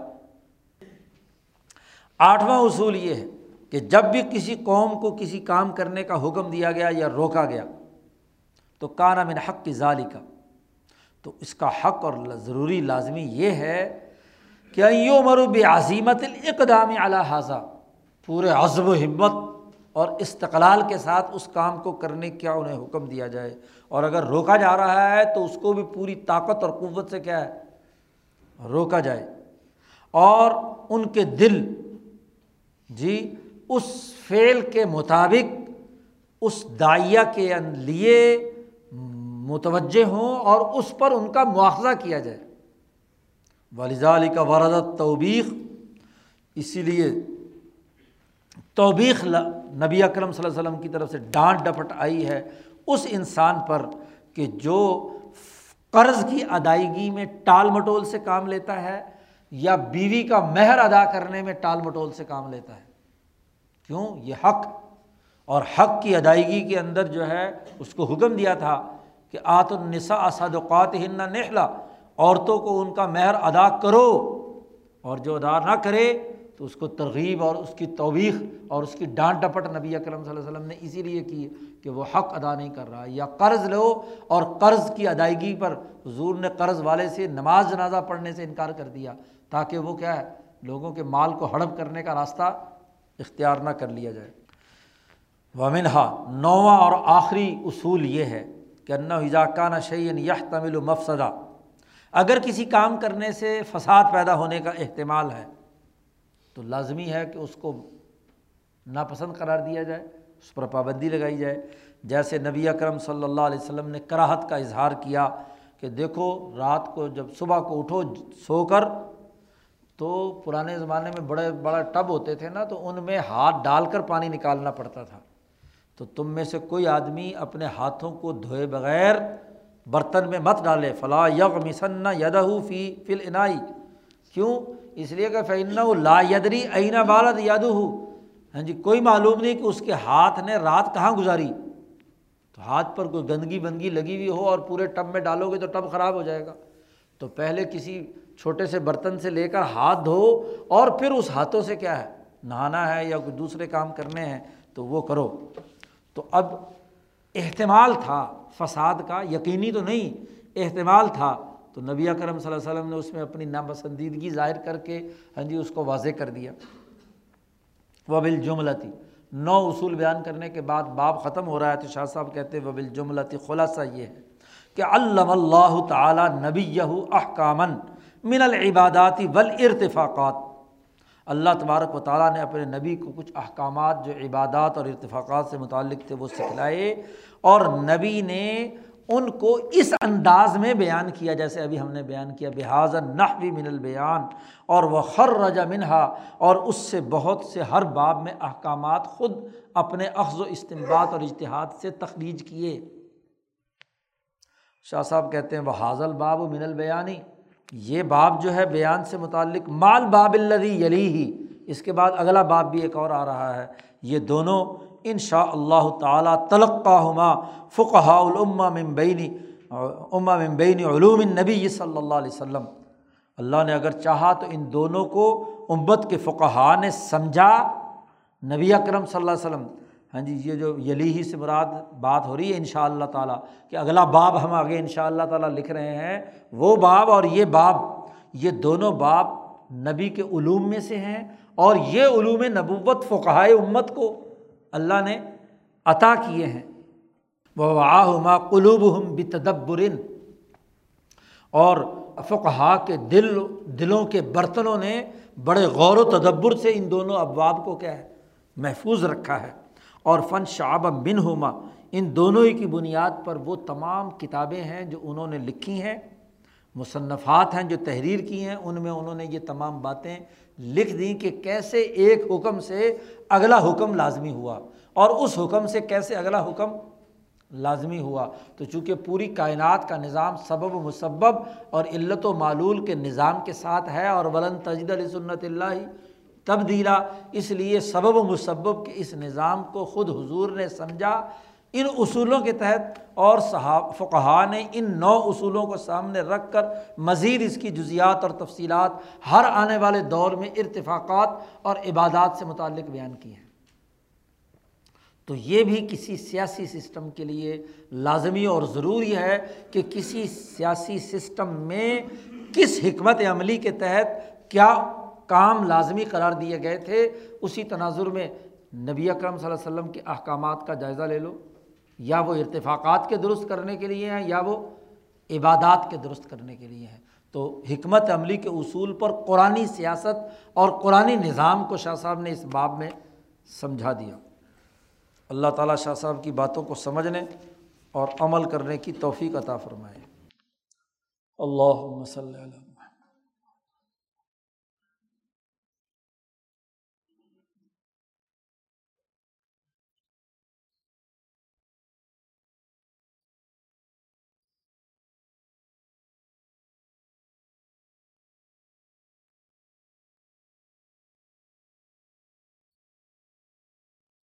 اجمائی